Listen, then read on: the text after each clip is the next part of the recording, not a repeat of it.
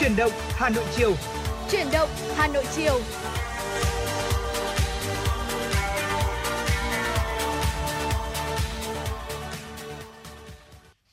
Lê Thông và Bảo Trâm rất vui khi được đồng hành cùng quý vị và các bạn trong chương trình trực tiếp chuyển động Hà Nội chiều nay của Đài Phát thanh Truyền hình Hà Nội.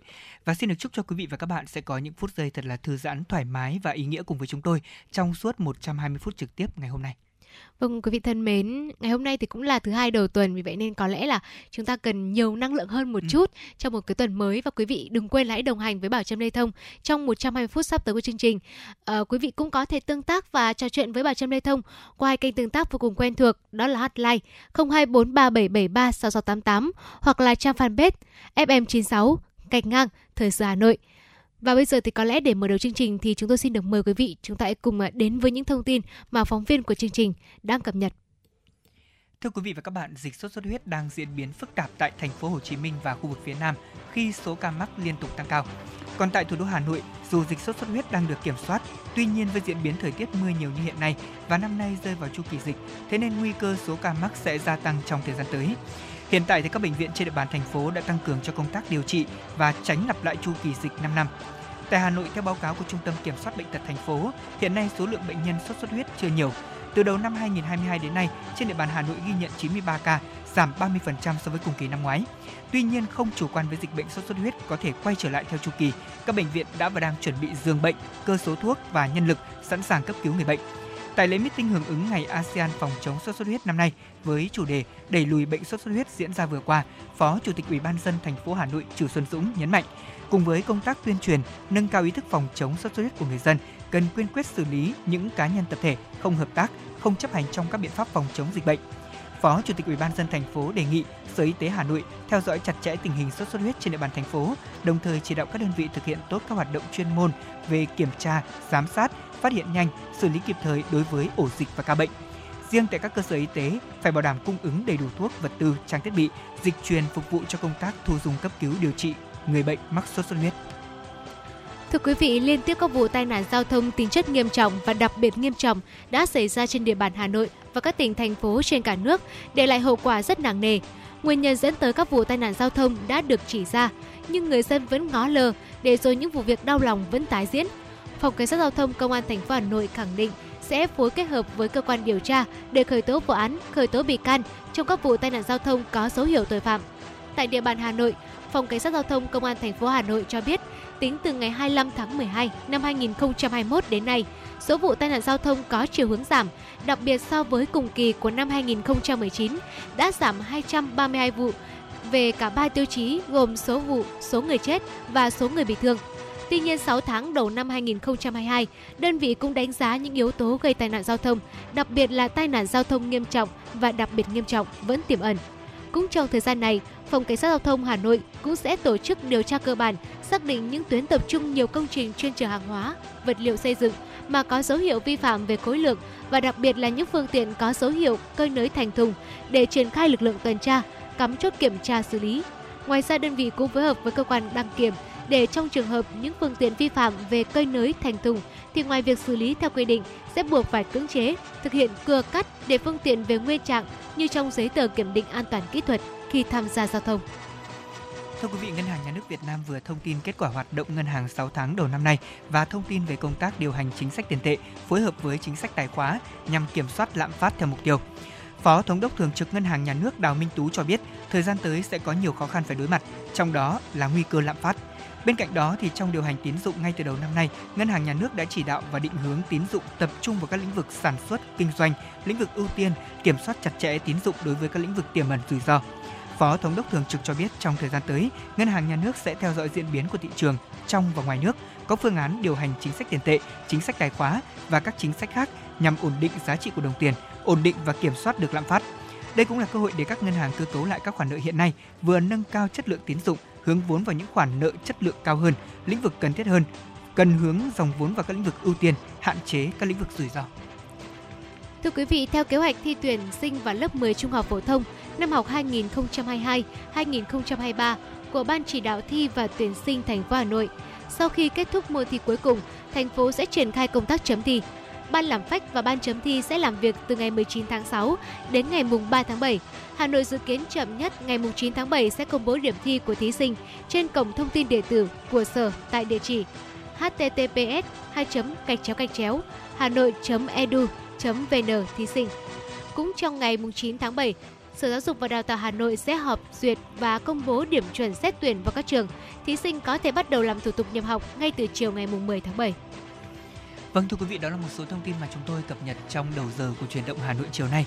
Bây giờ thì có lẽ là chúng ta sẽ cùng dành thời gian Xin mời quý vị thính giả thư giãn với một giai điệu âm nhạc của chương trình trước khi chúng tôi cùng quay trở lại với tiểu mục nói về cuộc sống.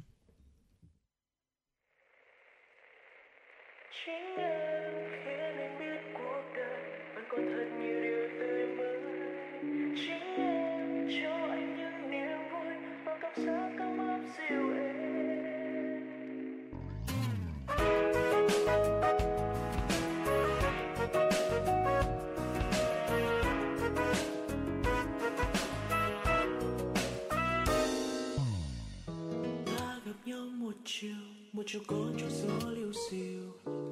Nhìn em nụ cười dịu dàng tỏa ra, khiến tim anh bồi hồi nhiều lắm ta hẹn nhau một chiều, cùng giờ trên con phố vắng hiu. Đôi có nói ngại ngùng, ta cứ mãi thèm thùng trời ơi.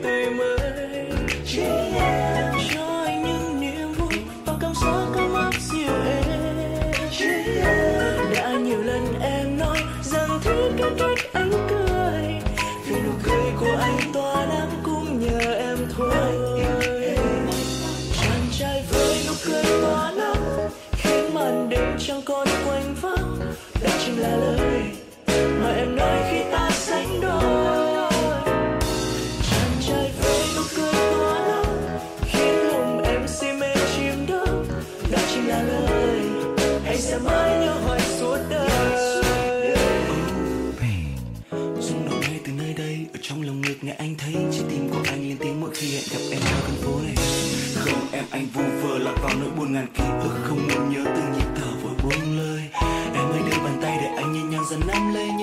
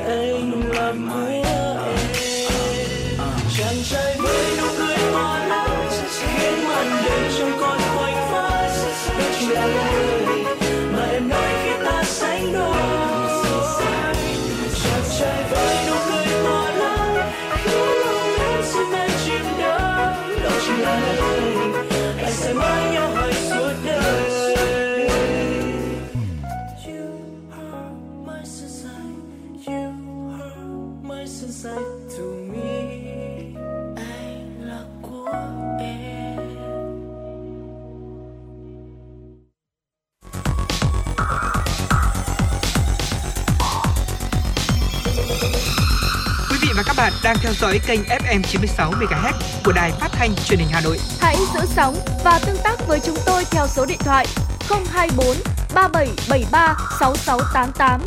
FM 96 đồng hành trên mọi nẻo đường. đường.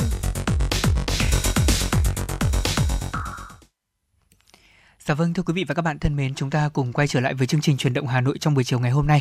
Quý vị thân mến, Lê Thông có một câu hỏi muốn hỏi tất cả quý vị thính giả đang nghe đài cùng với Bảo Trâm. Bao lâu rồi chúng ta không nói một lời yêu thương với những người thân thiết của mình, nhất là đối với người cha của mình. À, chúng ta biết là ngày vừa rồi ờ, chính xác là ngày hôm qua đúng không ạ? Vâng, là ngày của cha và quý vị đã dành bao nhiêu thời gian của mình để nói một lời cảm ơn hay là một lời yêu thương với những người xung quanh mình. Bảo Trâm. Ừ, à, anh Lê Thông biết không? Nếu như mà mình nói rằng là có những cái cách thức hay là phương thức như thế nào để chúng ta có thể nói lời yêu thương đến với cha mẹ người thân những người xung quanh mình thì bảo trâm lại uh, có thể là bây giờ bảo trâm sẽ đưa ra một cái so sánh như thế này. Ừ. ngày bé thì chúng ta sẽ thể hiện cái tình yêu thương với cha mẹ bằng cách là ôm hôn cha mẹ này ừ. hoặc là nói là con yêu mẹ con yêu bố này nó rất là đơn giản dễ dàng nhưng mà với những người trẻ hiện nay và trong đó có bảo trâm có lê thông thì bảo trâm thấy rằng hiện nay người trẻ đang có hai cách thức để có thể thể hiện cái tình yêu thương với bố mẹ của mình mà bà mà năm rapper Denvo đã chỉ ra rất rõ ràng đó chính là một là mang tiền về cho mẹ ừ, mà hai rồi. là không mang ưu tiền về cho mẹ không, không mang, ưu phiền về cho ừ. mẹ bảo trâm thì um, tiền thì cái vế đầu tiên thì thì chưa thực hiện được nhưng mà cái vế mang không không mang ưu phiền về thì tôi cũng có khẳng định với lê thông và quý vị thính giả là mình ừ. cũng đáp ứng được cái yêu cầu đấy rồi thì không biết là với lê thông thì lê thông nghĩ như thế nào về cái vấn đề là làm sao để mình truyền tải được cái tình yêu thương hay là nói lời yêu thương đến những người thân của mình Vâng, à, người ta thường hay nói là à, có một cái bài hát mà tôi rất là yêu thích bài à, cha già rồi đúng không ấy. thì đó là một cái bài trong bộ phim bố già của trấn thành mà quý vị đã nghe rất nhiều lần rồi quý vị sẽ thấy là đối với người cha thì hay người mẹ của chúng ta thì họ không bao giờ có nhu cầu là đòi hỏi con cái phải làm cái này phải làm cái kia cho mình. Mà tự bản thân chúng ta khi lớn lên rồi thì mình sẽ tự cảm thấy mình có trách nhiệm. Ví dụ như đi làm tháng lương đầu tiên trong cuộc đời thì à, ngày đó tôi đã dành tiền để có thể mua cho mẹ mình một chiếc ví cầm tay. Ban đầu thì mẹ có nói là mẹ đâu có thích đâu con mua làm gì để tiền đấy mà lo cho mình? Thế sau đó thì à, bố tôi có gọi điện và nói rằng là mẹ nói không thích thế nhưng mà đi đâu mẹ cũng cần. Đó quý vị thấy không? Thực ra thì bố mẹ của chúng ta cũng giống như chúng ta vậy. Họ rất thích được yêu thương rất thích được lắng nghe những lời mà con cái à, gửi gắm những cái tình cảm của mình vào trong đó. Thực ra thì cái giá trị vật chất nó không nhiều. Cái túi sách đó giá trị vật chất thời điểm đó nên chỉ có 150 ngàn thôi à. Thế nhưng mà mẹ tôi đến bây giờ mẹ vẫn giữ. Và mỗi khi mà mẹ hết tiền là mẹ nói rằng đây hết tiền thì vẫn còn cái ví mà. Đấy mẹ hay nói như vậy để ý là để giúp cho tôi là có thêm động lực. Dù rằng thì à, chúng ta biết rằng là đối với những người trẻ bây giờ thì việc nói ra lời yêu thương có thể có nhiều cách. Thế nhưng mà nó dạ. không phải là những cách mà chúng ta thấy rằng còn như trước kia. Tôi rất thích cách so sánh của bảo trâm ở đầu chương trình đó là ngày bé thì chúng ta có thể ôm hôn bố mẹ một cách tự nhiên. Thế nhưng bây giờ tại sao lại khó đến như vậy? Tại vì là chúng ta đang dần có những cái khoảng cách nhất định với gia đình của mình uh, khi mà xã hội 4.0 phát triển chúng ta thấy không? Uh, mọi người ai cũng sẽ lo làm công việc của mình. Mỗi người cầm trên tay một chiếc điện thoại và thậm chí ngồi ăn cơm bật một chiếc tivi lên có khi là cả nhà xem tivi và không ai nói bai câu nào. Ăn xong hết giờ thì mình dọn thôi và bố làm việc bố con làm việc con mẹ làm việc mẹ. Thành ra là cái sợi dây gắn kết trong gia đình không có nhiều. Chính vì thế mà trong buổi chiều ngày hôm nay chúng tôi muốn nói chuyện với quý vị về chủ đề đó là nói lời yêu thương thực ra nó là dễ hay khó.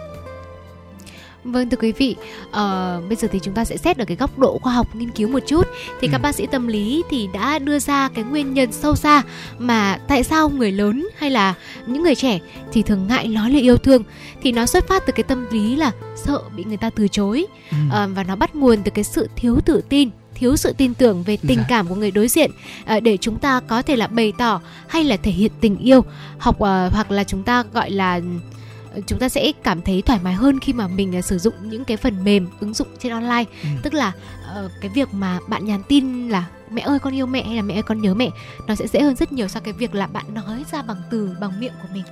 Ờ, đây là một cái thực tế mà chúng ta thấy đúng ạ? Nhưng mà tôi lại muốn hướng đến một cái điều nữa đó là dạ. nếu như mà chúng ta không sử dụng điện thoại mà chúng ta nói được lời yêu thương với bố mẹ mình ngay khi mà chúng ta đang ngồi trước mặt điều đó thì bao nhiêu người can đảm là làm được? Ừ, đó mới là vấn đề là... khó khá là khó đấy. Nếu mà bây giờ để nói rằng bảo trâm làm thì tôi cũng đang hơi suy nghĩ cũng có cảm giác cũng hồi hộp cũng run. Mặc dù đấy là ai đấy là những cái người thân yêu của mình đấy là dạ. mẹ của mình thôi. Nhưng mà anh ấy thông biết không đúng là có một cái khoảng cách nào đó mà khiến mình cứ cảm thấy mình bị ngại và mình mình khó mà mình mở lời được. Có một cái thực tế là khi mà chúng ta phát hiện ra mình đã lớn dạ. nhất là khi mà mình bắt đầu phát hiện là mình trưởng thành rồi mình uh, có sự trưởng thành về cả mặt sinh lý lẫn là mặt tâm lý thì những câu chuyện với bố mẹ lại dường như giảm đi nhiều tại vì chúng ta có một chút gì đó khoảng cách. Và cái khoảng cách ở đây tôi nghĩ rằng là có thể đến từ nhiều phía lắm ạ. Chúng ta phải hoàn toàn thông cảm cho bố mẹ của mình vì họ còn có rất nhiều những áp lực của cuộc sống đem lại. Thế nhưng chúng ta cũng cần phải nhìn nhận rằng là nếu như mình cởi mở hơn với bố mẹ thì sẽ như thế nào đây? Bố mẹ chúng ta có sẵn sàng đón nhận những cái thông tin về băn khoăn về sinh lý của mình khi mình bắt đầu dậy thì này hay là à mình có bạn gái bạn trai thì sẽ như thế nào đúng không? Chính đây sao? là điều mà nhiều người không vượt qua được thế nhưng mà đối với ờ, một cái khía cạnh khác là câu chuyện về tình cảm nam nữ chẳng hạn thì nếu như mà có một chút e ngại nào đó chúng ta hãy thử cách để thăm dò đối phương của mình. Ừ. bây giờ nhiều người nói là uh, để biết người yêu mình có yêu mình hay không thì dễ lắm. Cứ chờ cô ấy hoặc anh ấy chứng minh bằng hành động đi. Thế nhưng đâu phải như thế đâu. Người ta cứ nói như vậy thế nhưng mà người ta vẫn thích nghe lời nói mà. Đúng không ạ? Người ta có một cái câu rất hay đó là con trai thì yêu bằng gì? Con trai yêu bằng mắt con, con gái yêu, yêu bằng, bằng gì? tai. đó thì đấy. Đúng không chính vì thế mà tôi thấy rằng là chúng ta phải học cách lắng nghe thấu hiểu hơn đối phương của mình. Dù đó là người thân của mình hay là người yêu của mình hay là đối tượng mà chúng ta đang crush tức là một người đang trong mơ thì uh, chắc chắn rồi chúng ta cũng cần phải chú ý đến cái việc là song song với lời nói thì cái hành động mình cũng phải thể hiện ngay để người ta cảm nhận được rằng là mình đang cần người ta. Tôi nghĩ rằng việc nói lời yêu thương dễ hay khó là phụ thuộc vào tình cảm và độ chân thật trong tình cảm mà chúng ta hướng đến một ai đó. Vâng, tôi hoàn toàn đồng ý với anh Lê Thông. Đó là cái việc mà uh, đương nhiên là tình yêu phải thể hiện bằng hành động rồi nhưng mà nó phải đi kèm lời nói. Nếu không thì đối phương rất là khó để hiểu được lòng của mình hiểu được cái tấm lòng tấm chân tình của mình. Và khi mà quý vị ơi chúng ta mà cần vun đắp cái tình cảm từ hai bên tức là cả về bên cha mẹ con cái hay là thậm chí mối quan hệ của chúng ta với uh, cái tình cảm nam nữ chẳng hạn thì mình không nên quá thờ ơ mà mình cũng đừng nên mình lấy cái lý do rằng là bận để có thể là cái lý do để mà mình uh, gọi là xa cách là cái lý do để mình không được gần gũi bố mẹ không được uh, uh, gọi là quan tâm chăm sóc với người mình yêu thương. Uh, đôi khi thì chúng ta chỉ cần dành cho nhau vài những cái lời nói an ủi động viên. Thỉnh thoảng thì mình đúng là mình cần có những món quà bất ngờ để khiến cho đối phương cảm thấy rằng là wow mình vẫn được uh, người kia quan tâm đến mình. Ví dụ như là mẹ anh lê thông bây giờ anh lê thông mà mua một cái ví mới về chắc mẹ anh cũng bất ngờ lắm vì một cái món quà quay ừ. lại một món quà đầu tiên đúng không ạ À, Trâm nói như vậy tôi mới nhớ là hôm vừa rồi tôi đi siêu thị thì tôi có chuẩn bị uh, mua một uh, chiếc mũ rộng vành cho mẹ tôi. Mẹ tôi rất là thích mũ rộng vành nhá. Dạ. Thế nhưng mà mỗi dịp mà tôi về tôi đưa mẹ đi siêu thị, bao giờ cũng vậy nói là mẹ mua gì mẹ mua đi. Hôm nay con sẽ tặng mẹ một món quà. Không. Nhất quyết là không. Để tiền đấy làm gì? Thôi con để đấy mà lo đó lúc nào cũng thế bố mẹ chúng ta thì luôn là như vậy mà chính vì thế mà nhiều khi mình muốn nói cái lời yêu thương đôi khi mình lại hơi e ngại. Vì chúng ta có một chút cái tâm lý là mình à, vì thân quen quá rồi bố mẹ hiểu mình quá rồi cho nên mình lại như vậy. Thế nhưng mà các bạn ạ mỗi khi mà chúng ta nói được cái lời yêu thương với những người thân yêu nhất của mình thì chúng ta cảm thấy hạnh phúc nó nhân đôi lên rất nhiều. À, tôi khi mà học tập và làm việc xa nhà càng ngày càng nhiều hơn thì tôi nhận ra một cái điều đó là những lời nói đôi khi sẽ chính là động lực để giúp cho chúng ta cùng với bố mẹ của mình hay là người thân người yêu của mình gần gũi nhau hơn. Và có những mối quan hệ có thể cứu vãn được từ chính những câu chuyện như vậy. Vâng, có một thực tế chỉ ra rằng là hiện tại cũng có rất nhiều người trẻ chúng ta loay hoay trong cái cách mà thể hiện tình yêu thương đến cho bố mẹ mình, đến cho những cái người mà mình yêu thương như là người yêu mình này hoặc là bạn bè của mình cũng là những cái đối tượng mà họ rất cần những cái lời động viên những lời yêu thương từ ừ. mình nhưng mà đôi khi bản thân mình bởi vì một vài những cái trở ngại tâm lý mình lại chưa thật sự sẵn sàng để mình thể hiện được cái tình yêu đó ra dạ. và bà trâm hy vọng rằng là cái cuộc trò chuyện nhỏ ngày hôm nay của bạn trâm lê thông cũng giúp quý vị một phần nào đó mình nhận ra được rằng là ôi mình có vẻ đang hơi thờ ơ với ừ. những người yêu thương của mình và quý vị có thể thay đổi mình bằng cách nếu như mà ngại nói lời yêu thương thì mình bắt đầu từ những việc nhỏ trước đi. Mình viết thư tay chẳng hạn. Ừ. đó một cách thức cũng hơi cổ điển một chút nhưng mà tôi nghĩ rằng là nó hữu hiệu trong mọi trường hợp. Vâng và ngay ngày hôm nay nếu như về nhà sau một buổi thứ hai đi làm đầy vất vả và áp lực quý vị về nhà hãy uh, có những câu hỏi với bố mẹ của mình uh, với những người thân của mình hay là bố mẹ hãy hỏi các con của mình. Và có một điều đặc biệt là trong những ngày vừa qua thời tiết nóng bức như thế thế nhưng mà quý vị biết là kỳ thi ờ, vào lớp 10 của Hà Nội diễn ra với những hình ảnh vô cùng cảm động. Ở đó chúng ta được chứng kiến hình ảnh về sự chăm lo của bố mẹ với con cái, về tình cảm của con dành cho cha mẹ khi mà chúng làm được bài hay là kể cả khi chúng có một chút tiếc nuối với những câu hỏi khó. Thì thực ra qua mỗi kỳ thi mới hiểu lòng là cha mẹ lo lắng cho con cái như thế nào. Cái nóng của thời tiết Hà Nội nó sẽ không nóng bằng nóng trong lòng của những người cha, người mẹ. Và rất mong là quý vị ngày hôm nay khi nghe phần trò chuyện vừa rồi, chúng ta sẽ có thêm những thay đổi để chúng ta đến gần hơn với những người yêu thương của mình. Bây giờ thì tiếng hát của trúc nhân với ca khúc lớn rồi còn khóc nhẹ sẽ là món quà âm nhạc mà chúng tôi dành tặng quý vị. Ngày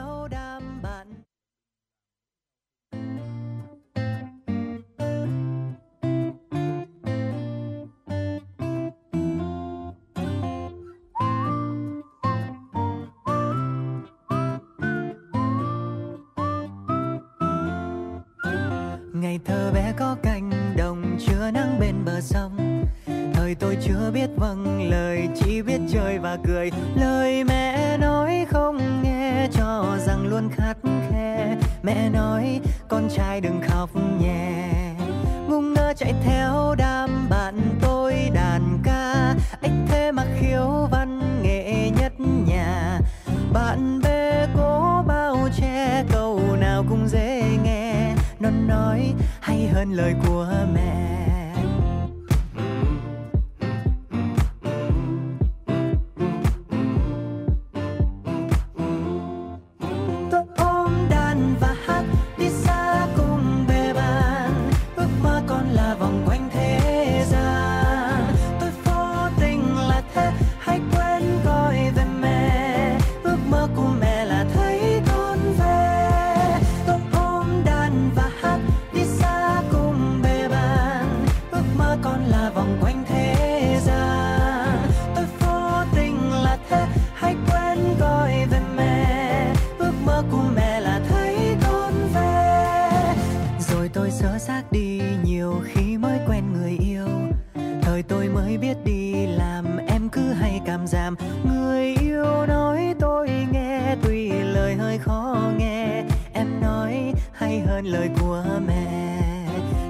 Mắt lại thấy tôi chẳng thiếu điều chi. Lắm lúc lại thấy tôi chẳng có gì. Phải chăng lớn khôn hơn hay càng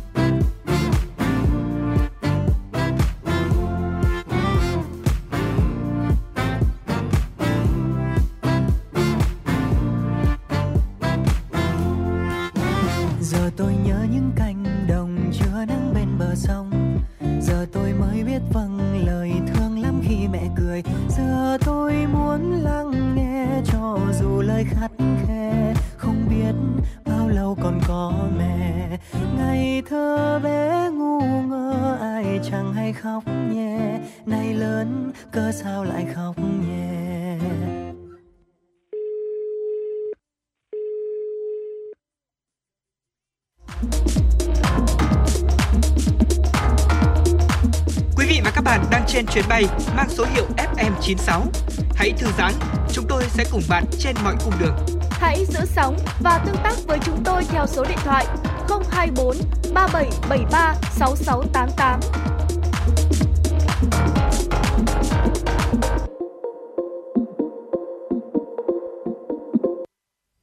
Vâng thưa quý vị thân mến, chúng ta cùng tiếp tục chương trình chuyển động Hà Nội chiều nay. Tiếp theo sẽ là một số những thông tin mà phóng viên Mai Liên của chúng tôi vừa cập nhật.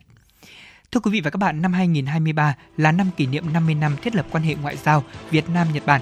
Ban tổ chức kỷ niệm 50 năm thiết lập quan hệ ngoại giao Việt Nam Nhật Bản của phía Nhật Bản mong muốn tìm kiếm thiết kế logo để sử dụng trong các sự kiện, phương tiện tuyên truyền quảng bá các sự kiện kỷ niệm 50 năm. Ý tưởng chủ đạo, chủ đề của các chương trình kỷ niệm 50 năm là Việt Nam Nhật Bản đồng hành hướng tới tương lai, vươn tầm thế giới – Tất cả mọi người không phân biệt quốc tịch đều có thể dự thi thiết kế logo đến hết ngày 7 tháng 7 năm 2022. Mỗi cá nhân và mỗi nhóm được nộp tối đa là một tác phẩm.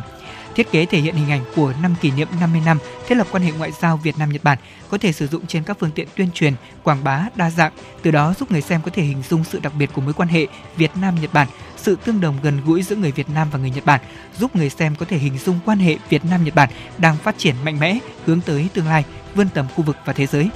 Dự kiến tháng 9 năm 2022, ban tổ chức sẽ gửi thông báo đến các tác giả có tác phẩm được lựa chọn, công bố kết quả trên website, Facebook của Bộ Ngoại giao, Đại sứ quán Nhật Bản tại Việt Nam và các kênh truyền thông của năm kỷ niệm 50 năm.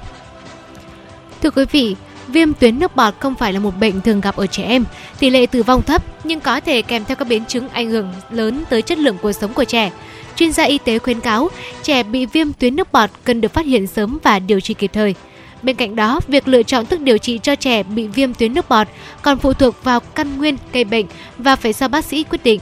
Thuốc kháng sinh không có tác dụng trong trường hợp trẻ bị viêm tuyến nước bọt do virus. Hơn nữa, việc lạm dụng kháng sinh có thể dẫn tới tình trạng kháng thuốc. Vì vậy, cha mẹ tuyệt đối không tự ý mua thuốc kháng sinh điều trị cho con tại nhà mà phải tuân theo địa chỉ. Địa... Thưa quý vị, cần phải tuân theo chỉ dẫn của bác sĩ. Để phòng ngừa bệnh viêm tuyến nước bọt ở trẻ, các chuyên gia y tế khuyến cáo hãy nuôi trẻ bằng sữa mẹ đầy đủ trong ít nhất 6 tháng đầu đời. Trẻ cần được tiêm phòng vaccine đầy đủ, đúng lịch, đảm bảo nơi ở sạch sẽ, vệ sinh tốt, không khói thuốc lá, đủ ánh sáng, thoáng khí. Dinh dưỡng cho trẻ cần đầy đủ cân đối. Cha mẹ nên trang bị kiến thức về cách nhận biết sớm viêm tuyến nước bọt để có hướng chăm sóc và xử lý kịp thời. Bất cứ khi nào trẻ có những dấu hiệu nghi ngờ bệnh viêm tuyến nước bọt, bố mẹ hoặc người giám hộ có thể đưa trẻ đến khám tại các cơ sở y tế.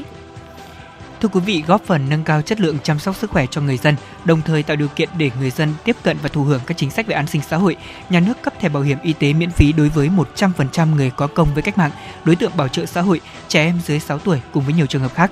Ngoài ra thì một số trường hợp được hỗ trợ mức đóng khi tham gia bảo hiểm y tế. Theo Bảo hiểm xã hội Việt Nam, đến thời điểm cuối tháng 5 năm 2022, cả nước có gần 86,26 triệu người tham gia bảo hiểm y tế, trong đó có gần 60% số người tham gia do ngân sách nhà nước đóng và hỗ trợ. Tùy từng trường hợp, đối tượng và dịch vụ sử dụng khi khám chữa bệnh, bệnh nhân bảo hiểm y tế sẽ được quỹ bảo hiểm y tế chi trả chi phí khám chữa bệnh ở các mức khác nhau, cao nhất là 100% và thấp nhất là 80%. Tổ chức Y tế Thế giới WHO cho biết đã bỏ sự phân biệt giữa các nước coi đậu mùa khỉ là bệnh đặc hữu và không phải bệnh đặc hữu trong dữ liệu của mình về bệnh nhằm thống nhất để có phản ứng tốt hơn đối với loại virus này. Quyết định của WHO được đưa ra trong bối cảnh trước đó chỉ vài tháng, bệnh đầu mùa khỉ thường chỉ biết đến ở các nước khu vực Tây và Trung Phi, nhưng nay lại xuất hiện tại nhiều châu lục khác.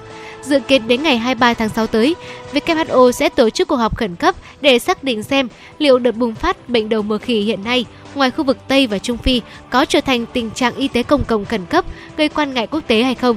Đây cũng là mức cảnh báo cao nhất mà WHO có thể đưa ra. Số liệu thống kê cho thấy, từ đầu năm đến ngày 15 tháng 6, WHO đã xác nhận hơn 2.100 ca mắc bệnh đầu mùa khỉ và một trường hợp tử vong tại 2, tại 42 quốc gia, trong đó có 84% số ca mắc được phát hiện ở châu Âu. Theo WHO, số ca mắc trên thực tế có thể còn cao hơn. Vâng thưa quý vị, đó là một số thông tin mà chúng tôi cập nhật trong chuyển động Hà Nội. À, vẫn còn sẽ rất nhiều những thông tin khác mà chúng tôi sẽ cập nhật và truyền đến quý vị trong phần tiếp theo của chương trình. Bây giờ như thường lệ chúng ta sẽ quay trở về với mục sống khỏe cùng FM96 ngày hôm nay. Thưa quý vị thính giả, thời tiết nắng nóng thì sẽ rất là nhiều người mắc về những cái vấn đề liên quan đến họng của mình, đặc biệt trong đó là có căn bệnh à, viêm họng, một căn bệnh mà tôi nghĩ rằng là gần như là ai cũng có khả năng bị nếu như mà chúng ta sử dụng nhiều đồ lạnh trong thời điểm là thời tiết như thế này. Và đặc biệt nữa, khi mà gần như là chúng ta ngồi trong môi trường điều hòa nhiều, thì những vấn đề liên quan đến họng sẽ rất là thường xuyên xảy ra. Vâng và khi mà thời tiết của chúng ta đột ngột uh, với nhiệt độ nó tăng và nóng như hiện tại thì ừ.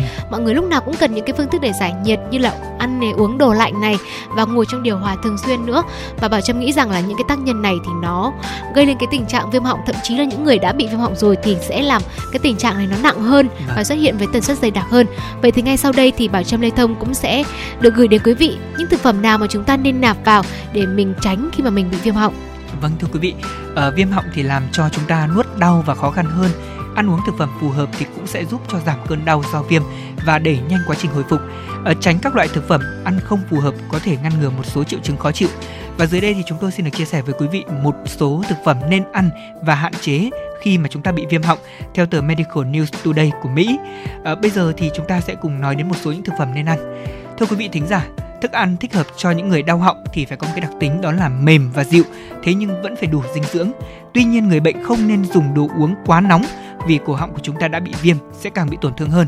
Đây là điều mà nhiều người nghĩ rằng là uh, nếu như mà chúng ta bị viêm họng chẳng hạn hoặc là bị ngứa họng hay là chúng ta đi ngoài trời về ấy, thì thường là sẽ vào trong môi trường điều hòa chúng ta sẽ thấy là họng của mình có vấn đề thì thường tìm nước ấm uống thế nhưng mà nước mà quá nóng thì sẽ là không tốt.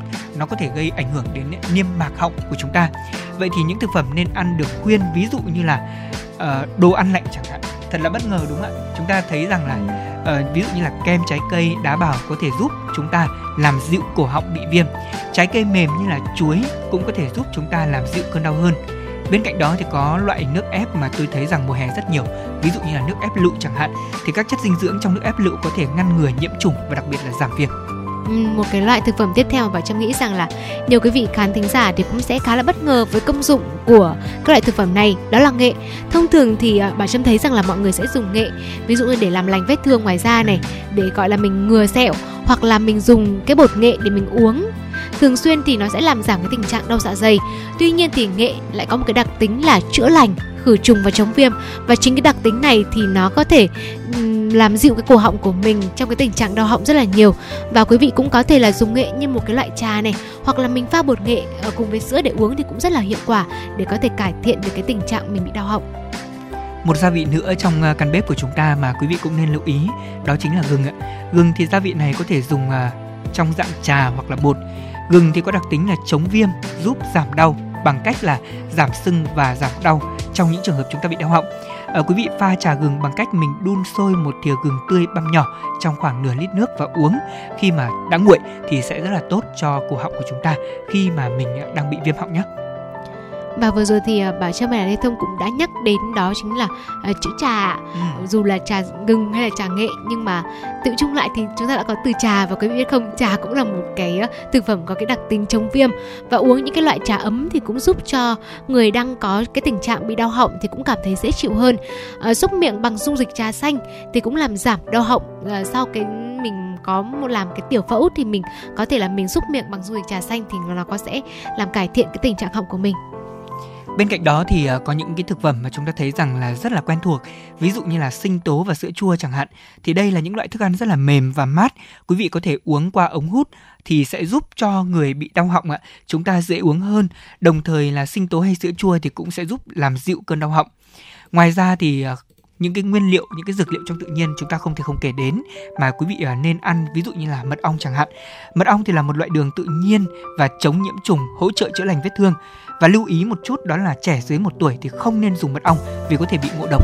Và trong những trường hợp này chúng tôi cũng khuyến cáo quý vị thính giả để chúng ta cùng lưu ý và một cái món tiếp theo đó là cái món súp gà. Nếu như mà mình uh, cái, bị cái tình trạng đau họng thì súp gà là một cái món mà bà trâm thấy rằng nó khá dễ ăn. Và người đau họng anh lê thông cũng biết mà khi mà mình nuốt hay là mình nhai đồ ăn này mình cảm giác rất là khó khăn. Thì cái súp gà thì nó lại là một cái thực phẩm khá là nhuyễn và mình dễ để mình dùng cái loại thực phẩm này. Và cái món ăn này thì uh, trong cái nguyên liệu còn nói thì có rau này thịt gà này. Và đây là hai cái thực phẩm có đặc tính là chống viêm và giúp thông đường thở có thể làm giảm các triệu chứng đau họng Bên cạnh đó thì những cái loại rau củ mà được nấu chín như là cà rốt này, bắp cải, khoai tây và những cái loại rau khác thì cung cấp rất là nhiều chất dinh dưỡng và cần thiết cho người đang bị đau họng. Ngoài ra thì quý vị chúng ta cũng nên là nấu các loại rau củ chín mềm và mình nghiền với sữa ít béo. Mình cộng thêm một chút cái nguyên liệu nghệ cái trên để chúng ta có thể thưởng thức một cái món ăn mà Bảo Trâm nghĩ rằng là nó có khá là nhiều những cái chất dinh dưỡng và cũng có những cái thành phần mà giúp mình có thể cải thiện được cái tình trạng đau họng. Vâng, đó là một số những thực phẩm nên ăn. Thế còn chúng ta nên tránh gì khi mà mình bị đau họng, viêm họng? À, thưa quý vị, đầu tiên đó là chúng ta nên tránh ăn những thức ăn giòn và cứng. Những thức ăn giòn và cứng thì chắc chắn rồi, nó sẽ có nhiều cạnh à, sắc đúng không ạ? Ví dụ như là những chiếc bánh quy giòn này hay là bánh mì mà chúng ta đã nướng khô và các loại hạt hoặc là rau sống thì có thể khiến cho cơn đau họng của chúng ta thêm phần khó chịu một cái loại thực phẩm tiếp theo mà tôi nghĩ rằng là nhiều quý vị thính giả chúng ta lại không biết được rằng là thực chất thì cái loại thực phẩm này nó lại khiến mình cái tình trạng họng của mình nó lại bị nặng thêm ừ. đó là trái cây và nước trái cây họ cam quýt ừ. thông thường thì mọi người rất là thường xuyên và ưa thích sử dụng những cái loại trái cây họ cam quýt vì thứ nhất là nó rất là dễ ăn này từ trẻ em người lớn đến người cao tuổi ờ, bên cạnh đó thì nó bổ sung nhiều nguồn dinh dưỡng tuy nhiên uh, khi mà mình uống nước cam mình bị cảm lạnh thì trong cái nước cam ấy nó có nhiều vitamin C và những cái trái cây họ cam quýt này nó sẽ làm cái tình trạng ờ, đau họng của mình nặng hơn bởi vì là cái tính axit có trong thành phần của những cái loại trái cây họ cam quýt. Và nước cam hay là những cái loại trái cây họ cam quýt thì có thể gây là kích ứng cái kích ứng cái niêm mạc họng vốn là nó đã bị viêm và làm tổn thương nặng hơn. Vâng thưa quý vị, bên cạnh đó thì một số những thực phẩm mà chúng ta nên tránh nữa khi bị viêm họng đó chính là rau củ muối chua. mùa hè thì gần như là nhà nào cũng sẽ thích ăn à, ví dụ như là cà muối này hay là dưa muối rồi sung muối thế nhưng mà chúng ta lưu ý nhé là các món như là dưa muối chua cải chua có thể làm trầm trọng thêm tình trạng chúng ta bị viêm họng quý vị ạ ngoài ra thì có thể kể đến một cái thứ nước nữa, nước tự nước ép cà chua. Thì đây cũng là thứ nước ép mà chúng ta không nên dùng khi mình bị viêm họng. Tại vì tính chua của cà chua có thể khiến cho tình trạng viêm họng của chúng ta trở nên nghiêm trọng hơn, giống như là đồ ăn muối chua vậy. Bên cạnh đó thì gia vị cay uh, cũng là một trong số những cái khuyến cáo rằng là cái thực phẩm mọi người nên tránh. Uh, rõ ràng là mọi người biết rằng là mình không nên sử dụng quá nhiều cái gia vị cay. Thứ nhất là nó không tốt cơ thể và thứ hai là nó cũng sẽ làm nặng hơn cái tình trạng uh, viêm họng của mình. Nhưng mà với một số người thì đã gọi là quá là yêu thích cái gia vị cay rồi. Một vài món ăn mà mình không có cái gia vị cay như là tương ớt này hay là những cái sốt nóng thì quả thực là rất là khó để mình ăn những món ăn đó. Uh, tuy nhiên thì quý vị lưu ý là mình nếu mà dùng thì tôi nghĩ rằng là mình cũng nên tiết chế lại một chút thôi. Và nếu như mà mình dùng quá nhiều thì cái tình trạng viêm nó sẽ nặng hơn. Bên cạnh đó thì à, thưa quý vị, rượu chính là cái thứ đồ uống mà chúng ta không nên uống khi mà mình đang bị viêm họng. Ờ, đồ uống và nước xúc miệng thì có thể chứa cồn gây ra các cái cảm giác đau nhói ở cổ họng. Rượu cũng làm người ta bị mất nước và không có lợi cho người bị viêm họng. Ngoài ra thì mọi người cũng nên tránh hút thuốc, kể cả là khói thuốc khi mà bị viêm họng chúng ta hít phải thì cũng rất là không tốt. Và thưa quý vị thính giả, người viêm họng thì chúng ta có thể áp dụng các phương pháp để giảm bớt các triệu chứng đau và sưng tại nhà như là quý vị uống nhiều nước này hay là xúc họng bằng nước muối ấm, dùng kẹo ngậm và chúng ta giữ mát cổ họng của mình. Người bệnh cũng có thể uống thuốc giảm đau không kê đơn. Và đau họng thì có thể đến từ nhiều lý do khác nhau, ví dụ như là từ cảm lạnh thông thường cho đến là chúng ta bị nhiễm trùng mono hay là nhiễm trùng virus herpes và HIV. Và các triệu chứng thường biến mất là chỉ sau vài ngày thôi, thế nên rất nhiều người chủ quan và hiện tượng mà viêm họng như thế này thì sẽ dẫn đến là chúng ta sẽ bị khàn giọng sau đó thì thậm chí có những trường hợp không nói được và phải đi đến gặp bác sĩ cho nên lê thông cũng khuyên quý vị thính giả rằng là tốt nhất nếu tình trạng đau họng kéo dài từ 6 ngày trở lên hoặc là chúng ta bị sốt nữa cùng với các triệu chứng khác có liên quan thì quý vị ngay lập tức nên đến các cơ sở y tế để thăm khám. Thời điểm này thì mùa hè thì chúng ta thấy mọi người có nhiều cái thói quen mà nó ảnh hưởng đến họng lắm. Ví dụ như uống đồ ờ, có đá quá nhiều ví dụ như một ngày chúng ta ăn khoảng tầm ba, bốn cái kem thôi thì giọng chúng ta đã khác rồi. Hay là chúng ta sử dụng nhiều nước lạnh thôi thì cổ họng của chúng ta cũng đã bị ảnh hưởng. Và thậm chí là nhiều người cổ họng yếu còn bị khan tiếng khàn đục tiếng và sau đó thì bị mất tiếng. Rất là nguy hiểm bên cạnh đó thì bà Trâm cũng xin được lưu ý đến quý vị là là mặc dù là trời nóng như thế này thì mình sẽ sử dụng điều hòa hoặc quạt nhiều hơn. Tuy nhiên thì chúng ta nên tránh là để những cái luồng khí từ quạt và điều hòa nó xông thẳng vào mũi cũng ừ. như là đường cổ họng của mình. Ờ, đây là những cái đường mũi hay đường cổ họng thì nó rất là dễ dẫn đến cái tình trạng là cổ họng của mình nó bị đau bị viêm.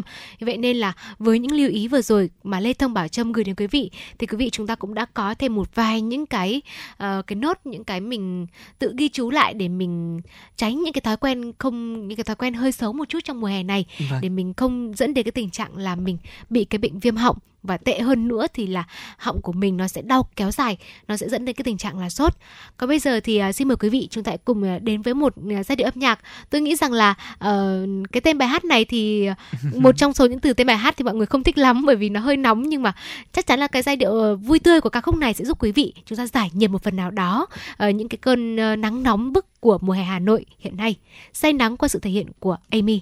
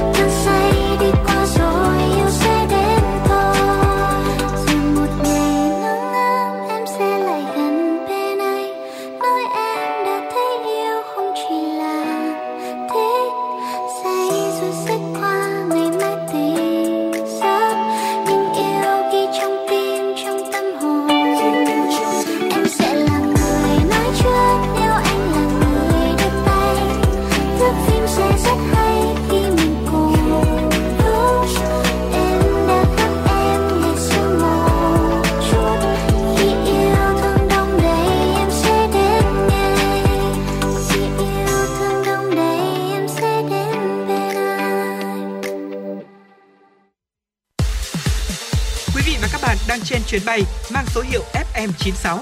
Hãy thư giãn, chúng tôi sẽ cùng bạn trên mọi cung đường. Hãy giữ sóng và tương tác với chúng tôi theo số điện thoại 024 3773 6688. Vâng thưa quý vị, vừa rồi chúng ta lắng nghe tiếng hát của Amy với ca khúc Say Nắng trên nền của giai điệu rất là quen thuộc với tất cả quý vị thính giả. Đó chính là giai điệu của ca khúc 20 của Mỹ Tâm trước đó. Ờ, có thể nói rằng là say nắng mà nó nhẹ nhàng, nó hay như thế này thì thực sự là ai cũng muốn say. Thế nhưng mà cái say nắng ngoài trời Hà Nội bây giờ thì không ai muốn đúng không ạ? Còn bây giờ chúng ta sẽ cùng quay trở lại với ờ, chương trình ngày hôm nay. Tiếp ngay sau đây là một số thông tin quốc tế xin được mời quý vị và các bạn cùng nghe. Thưa quý vị, dịch Covid-19 được kiểm soát tốt, số ca mắc mới thấp và đặc biệt rất ít trường hợp tử vong đã tạo nên tâm lý chủ quan của một bộ phận người không mong muốn tiêm mũi vaccine nhắc lại. Và tâm lý này cũng xuất hiện ở nhóm phụ huynh có con từ 5 đến dưới 12 tuổi đang được tiêm vaccine. Các chuyên gia y tế khuyến cáo việc tiêm vaccine phòng dịch Covid-19 đúng lịch và đủ liều là rất quan trọng để có thể bảo đảm miễn dịch cộng đồng, bảo vệ tốt nhất cho con người trước dịch bệnh. Tổ chức Y tế Thế giới đưa ra khuyến cáo nhiều quốc gia trên thế giới triển khai tiêm mũi thứ tư phòng Covid-19 để tăng cường khả năng bảo vệ người dân trước nguy cơ bùng phát làn sóng lây nhiễm mới. Thực tế, qua các mùa dịch bùng phát đã khẳng định vai trò không thể thiếu của vaccine. Và trong điều kiện một số quốc gia đã ghi nhận những biến thể mới của Omicron, việc chậm trễ tiêm liều vaccine nhắc lại có thể làm tăng nguy cơ nhiễm bệnh, tăng khả năng trở nặng khi nhiễm bệnh hơn và hơn thế nữa là làm tăng nguy cơ lây lan dịch bệnh. Thưa quý vị, theo Tân Hoa Xã, chính quyền đặc khu hành chính Hồng Kông Trung Quốc sẽ phân phối khoảng 180.000 bộ dụng cụ xét nghiệm kháng nguyên nhanh RAT COVID-19. Đây là một phần của chương trình phát hiện virus SARS-CoV-2 gây COVID-19 trong các mẫu nước thải.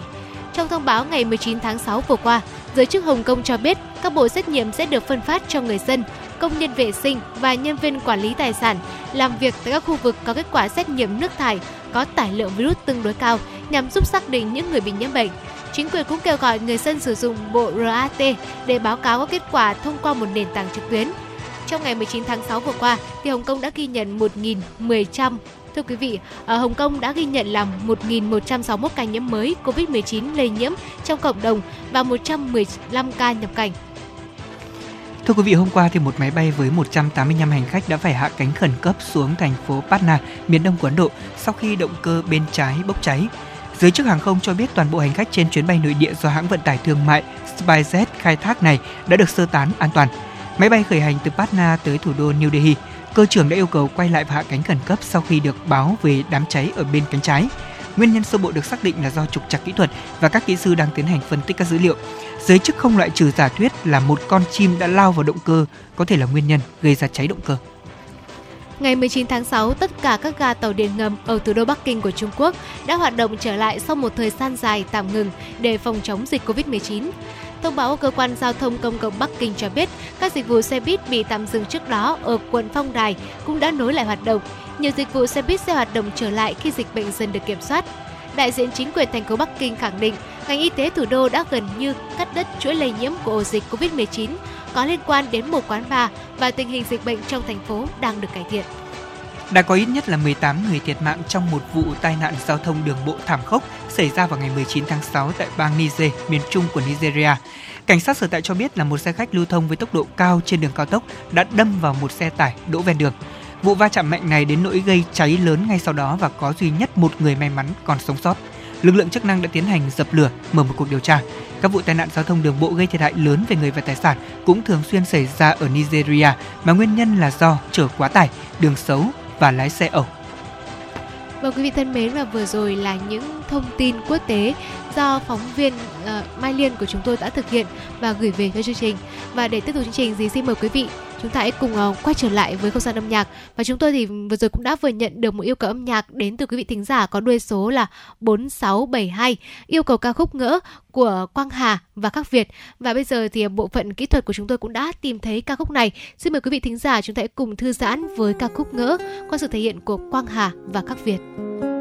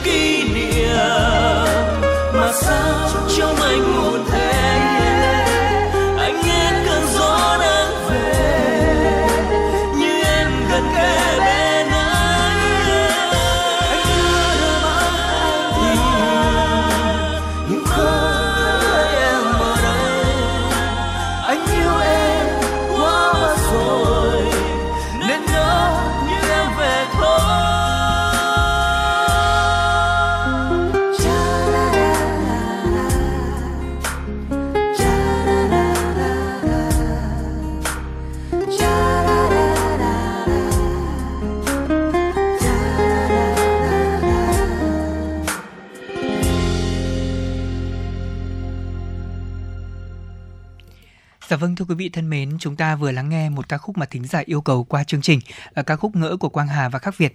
Còn bây giờ chúng ta sẽ cùng đến với thời gian dành cho tiểu mục ờ, khám phá ẩm thực của chúng tôi ngày hôm nay. Thưa quý vị thính giả thân mến, ờ, những trải nghiệm về du lịch và những món ăn hấp dẫn chính là những điều mà chúng tôi mong muốn chia sẻ đến quý vị trong tiểu mục này. Và thưa quý vị thính giả, nhắc tới Hải Phòng, chắc chắn là du khách sẽ nghĩ ngay tới những món ăn rất là chứ danh, rất nổi tiếng, ví dụ như là bánh mì cay, bánh đa cua, bún cá cay hay là ốc Hải Phòng. Và gần đây khi mà giới trẻ rộ lên một phong trào đó là đi food tour Hải Phòng ạ thì nhiều món ăn ngon khác của thành phố Cảng cũng đã bắt đầu được khai phá và một trong số đó mà chúng tôi muốn chia sẻ trong tiểu mục hôm nay đó chính là món bánh đúc đầu. Ở với những người khác thì món ăn này chỉ có thể là mới nổi vài năm trở lại đây thôi. Thế nhưng mà với người dân Hải Phòng, đây lại là một món ăn vô cùng quen thuộc và thậm chí là mang những ký ức đối với họ và muốn ăn bánh đúc tàu ở Hải Phòng thì chúng ta cũng cần phải đến đúng địa chỉ, đúng nơi, đúng người. Và ở Hải Phòng thì thực chất chỉ có khoảng 2 đến 3 nơi bán bánh bánh đúc tàu, nhưng mà địa điểm nổi tiếng và đông người ăn nhất thì vẫn là quán bánh đúc ở ngã tư Cát Dài, Cát Cụt. Ở quán bánh đúc tàu này thì bán ngay ở trên vỉa hè và quý vị chúng ta chỉ cần đi đến cái đoạn ngã tư này, mình cũng chẳng cần phải là nhớ một cái địa chỉ quá là chính xác đâu quý vị ạ. Cứ thấy chỗ nào mà đông đúc thì mình ghé vào thì đó chính là cái quán bán bánh đúc rất là nổi tiếng tiếng. Ừ, vâng thưa quý vị, và để có thể thu hút được à, đông khách như ngày hôm nay thì à, quán này cũng trải qua tới hơn 30 năm hoạt động. Bánh đúc tàu thì thưa quý vị thực chất nó là một món bánh đúc được làm theo kiểu tàu. Đấy cái tên nó cũng nói lên tất cả rồi. À, theo chủ quán thì một người bà của cô lấy chồng là người gốc Hoa. Sau đó thì người này đã học được công thức làm món bánh này và mang về Hải Phòng để bán. Và cứ như thế thì nghề làm bánh đúc tàu tiếp tục được duy truyền lại và cho con cháu trong gia đình cho đến tận thời điểm hiện nay. Và đây là một món ăn mà ngon bổ rẻ, rất nhiều người đến du lịch Hải Phòng đều phải tìm để ăn một lần và uh, miêu tả kỹ hơn để quý vị chúng ta có thể hình dung được là cái món bánh đúc tàu ở Hải Phòng này như thế nào thì Bảo Trâm xin được chia sẻ đến quý vị ngay sau đây. Ờ, đó là sẽ có một cái bàn một cái bát bánh đúc nóng hổi ở trên một cái chiếc khay rất là lớn và người bán sẽ cắt bánh khúc thoăn thoắt ờ, và thêm vào nhân rồi chan nước mắm vào này một bát bánh đúc tàu thì sẽ có là bánh đúc cắt nhỏ này thịt này tôm. À, thịt tôm thì đã được uh, sơ chế và rán rất là kỹ đu đủ thì sát hạt liệu mộc nhĩ thái sợi. Sau đó thì uh, người bán hàng sẽ tra nước mắm. Uh, nước mắm này là một nước mắm dấm ớt. Tùy khẩu vị thì khách có thể là cho thêm nhiều hoặc ít hoặc là không cho ớt cũng được bởi vậy mà bánh đúc ở đây thì được chia làm ba loại là không cay này, cay ít và cay nhiều. Và khi gọi món thì uh, quý vị cũng cần lưu ý đến cái độ cay để người bán có thể uh, gia giảm cho phù hợp với khẩu phần ăn của mình. Vâng, nếu như mà quý vị và các bạn đã từng đến đây rồi thì sẽ thấy là món bánh đúc tàu này có rất nhiều những màu sắc khác nhau và tụ chung lại thì nhìn chúng ta thấy là rất nhiều những cái topping đúng không ạ? Vâng, nó không giống như là bánh đúc bình thường của chúng ta như là bánh dạ. đúc lạc hay là bánh đúc ngô thì à, bánh đúc tàu nó lại có những cái điều khác biệt như vậy. Từng thành phần trong bát bánh đúc tàu thì đều rất là vừa vặn và ngon miệng. Và có thể nói là bánh đúc thì được cắt miếng vừa ăn, mềm mịn thế nhưng giữ được độ chắc. Còn thịt thì làm sao ạ? Thịt thì để nhân làm thì phải dùng là thịt ba chỉ. Và vừa có một chút nạc vừa có một chút mỡ sau đó thì sẽ được chiên cùng với cả tôm. Miếng thịt và tôm thì đều giòn tan thế nhưng lại không hề bị khô đâu và không ngấy rất dễ ăn đặc biệt là chúng ta thấy là nhất ở món ăn này chính là cái phần đu đủ được sắt hạt lựu. Nhìn qua ban đầu tôi không nghĩ nó là đu đủ đâu tôi không biết. Ừ. thế nhưng mà khi ăn vào thì mình mới biết là được chế biến rất là tài tình. Đu đủ ở đây thì có màu hạt điều rất đẹp mắt ờ, vừa tạo cái mùi vị hấp dẫn. Và khi mà ăn món ăn này đấy ạ thì nhiều người không nhận ra đây là đu đủ mà thường lầm tưởng nó là su hào hoặc là củ cải thưa quý vị. Ờ, thế là tính ra là cũng có khá nhiều những vị khách hàng đến ăn mà máy đúc tàu cũng có một cái sự nhầm lẫn hoặc là mình hơi ngờ ngợ một đúng chút rồi. khi mà mình nhìn uh, thấy cái uh, cái đu đủ ở đây uh, giống như lê thông đúng không ạ? Và một cái điểm đặc trưng nữa mà mình không thể không nhắc đến uh, Ờ, khi mà mình thưởng thức món ăn này đó là nước mắm ạ. Nước mắm ở đây thì được chan vào bánh đúc là cái loại mắm giấm được pha chế với đủ vị chua cay mặn ngọt hòa quyện với nhau. Và khi ăn thì quý vị uh, chúng ta cũng có thể cảm nhận được cái vị ngắm mà nó ngấm dần vào bánh đúc. Mình chỉ cần ăn thêm chút thịt này chút tôm này giòn tan trong miệng. Và đây được coi như là một cái thứ kết nối tất cả những cái nguyên liệu mà anh Lê Thông vừa chia sẻ đến quý vị. Nó tạo thành một cái hương vị mà mọi người đều phải nhất trí rằng nó là một cái hương vị vô cùng thú vị và hài hòa với nhau. Vâng thưa quý vị và một cái bánh một bát bánh đúc tàu thì theo tôi tìm hiểu giá thành cũng rất là rẻ từ 12 đến 15 ngàn đồng một bát. Ăn vào những cái tầm uh, buổi chiều như thế này. Đúng tầm quá rồi ví dụ như tầm chiều như thế này chúng ta đang ở Hải Phòng ăn được uh, một bát bánh đúc tàu ở ngay ngã tư cắt dài cắt cụt thì có lẽ đó là một điều rất là tuyệt vời. Hương thơm của bát bánh đúc tàu bay lên sẽ khiến cho thực khách khó có thể kiềm lòng mà đưa ngay vào miệng một miếng. Để rồi sau đó chúng ta sẽ suýt xoa vì độ nóng thế nhưng mà vẫn tấm tắc ăn thật là ngon và món ăn này thì, thưa quý vị, không phải là một món ăn mà để chúng ta có thể ăn no đâu. Nó chỉ là một món ăn chơi những khi mà chúng ta buồn miệng thôi. Và lúc ăn xong một bát mà chúng ta có cảm giác mình vẫn còn thèm muốn ăn thêm một bát nữa, thì đó, chúng ta đã bị chinh phục bởi món ăn này rồi. Rất đơn giản. Ở quán bánh đúc tàu này thì chỉ có vài cái ghế nhựa thôi. Thế nhưng mà thực ra lại thu hút rất đông du khách đến ăn và đặc biệt là quán bánh đúc tàu này thì lại có cả dân địa phương lẫn du khách đến từ nơi khác. Quý vị có thể chọn là chúng ta ăn tại quán hoặc là mua mang về đều được. Và tất nhiên, đối với những ai có một cái lịch trình food tour Hải Phòng trong những ngày cuối tuần thì hãy đưa món bánh đúc tàu ở ngay ngã tư cát dài cát cụt vào danh sách này. Chúng ta có thể đến đây tham khảo. Giá tiền thì như tôi đã nói siêu rẻ. 15 ngàn. Vâng, nhưng mà Bảo Trâm khi mà uh, đến với uh, Hải Phòng thì mình thấy rằng là món bánh đúc tàu nói riêng này và rất là nhiều món ăn hải khác của Hải Phòng thì nó sẽ có cái độ mặn và độ cay hơn so với ừ. cái khẩu vị của những người dân vùng miền khác. Và tôi có hỏi bạn tôi, bạn tôi thừa nhận rằng là do chắc là ở biển hay sao đấy nên là khẩu vị của mọi người nó cũng sẽ dạ. mặn và cay hơn một chút. Vì vậy nên là quý vị chúng ta cũng nên lưu ý là mình cũng nên nói với cô chủ quán là ra giảm độ cay ít đi một ừ. chút để mình có thể là vừa với khẩu vị. Còn với quý vị nào mà chúng ta thích ăn cay thì tôi nghĩ là món ăn này thực sự là một cái mỹ vị ẩm thực dân gian luôn. Có khi là phải ăn đến bát thứ ba cho anh Lê Thông nhỉ? Vâng nếu như thế thì buổi tối không biết ăn gì nữa. Dạ, ăn no được đúng dạ, không ạ? vâng. À, hy vọng là với những chia sẻ vừa rồi của chúng tôi thì à, phần nào quý vị và các bạn đã có thêm những à, thông tin về món bánh đúc tàu của Hải Phòng một món ăn rất là ngon và rẻ. Còn bây giờ thì chúng ta sẽ cùng quay trở lại với giai điệu âm nhạc mà chúng tôi dành tặng cho quý vị trước khi chúng ta cùng đến với những thông tin thời sự đáng chú ý ở phần sau của chương trình. Như ai đó ngang qua lối về gió trong gió tóc đang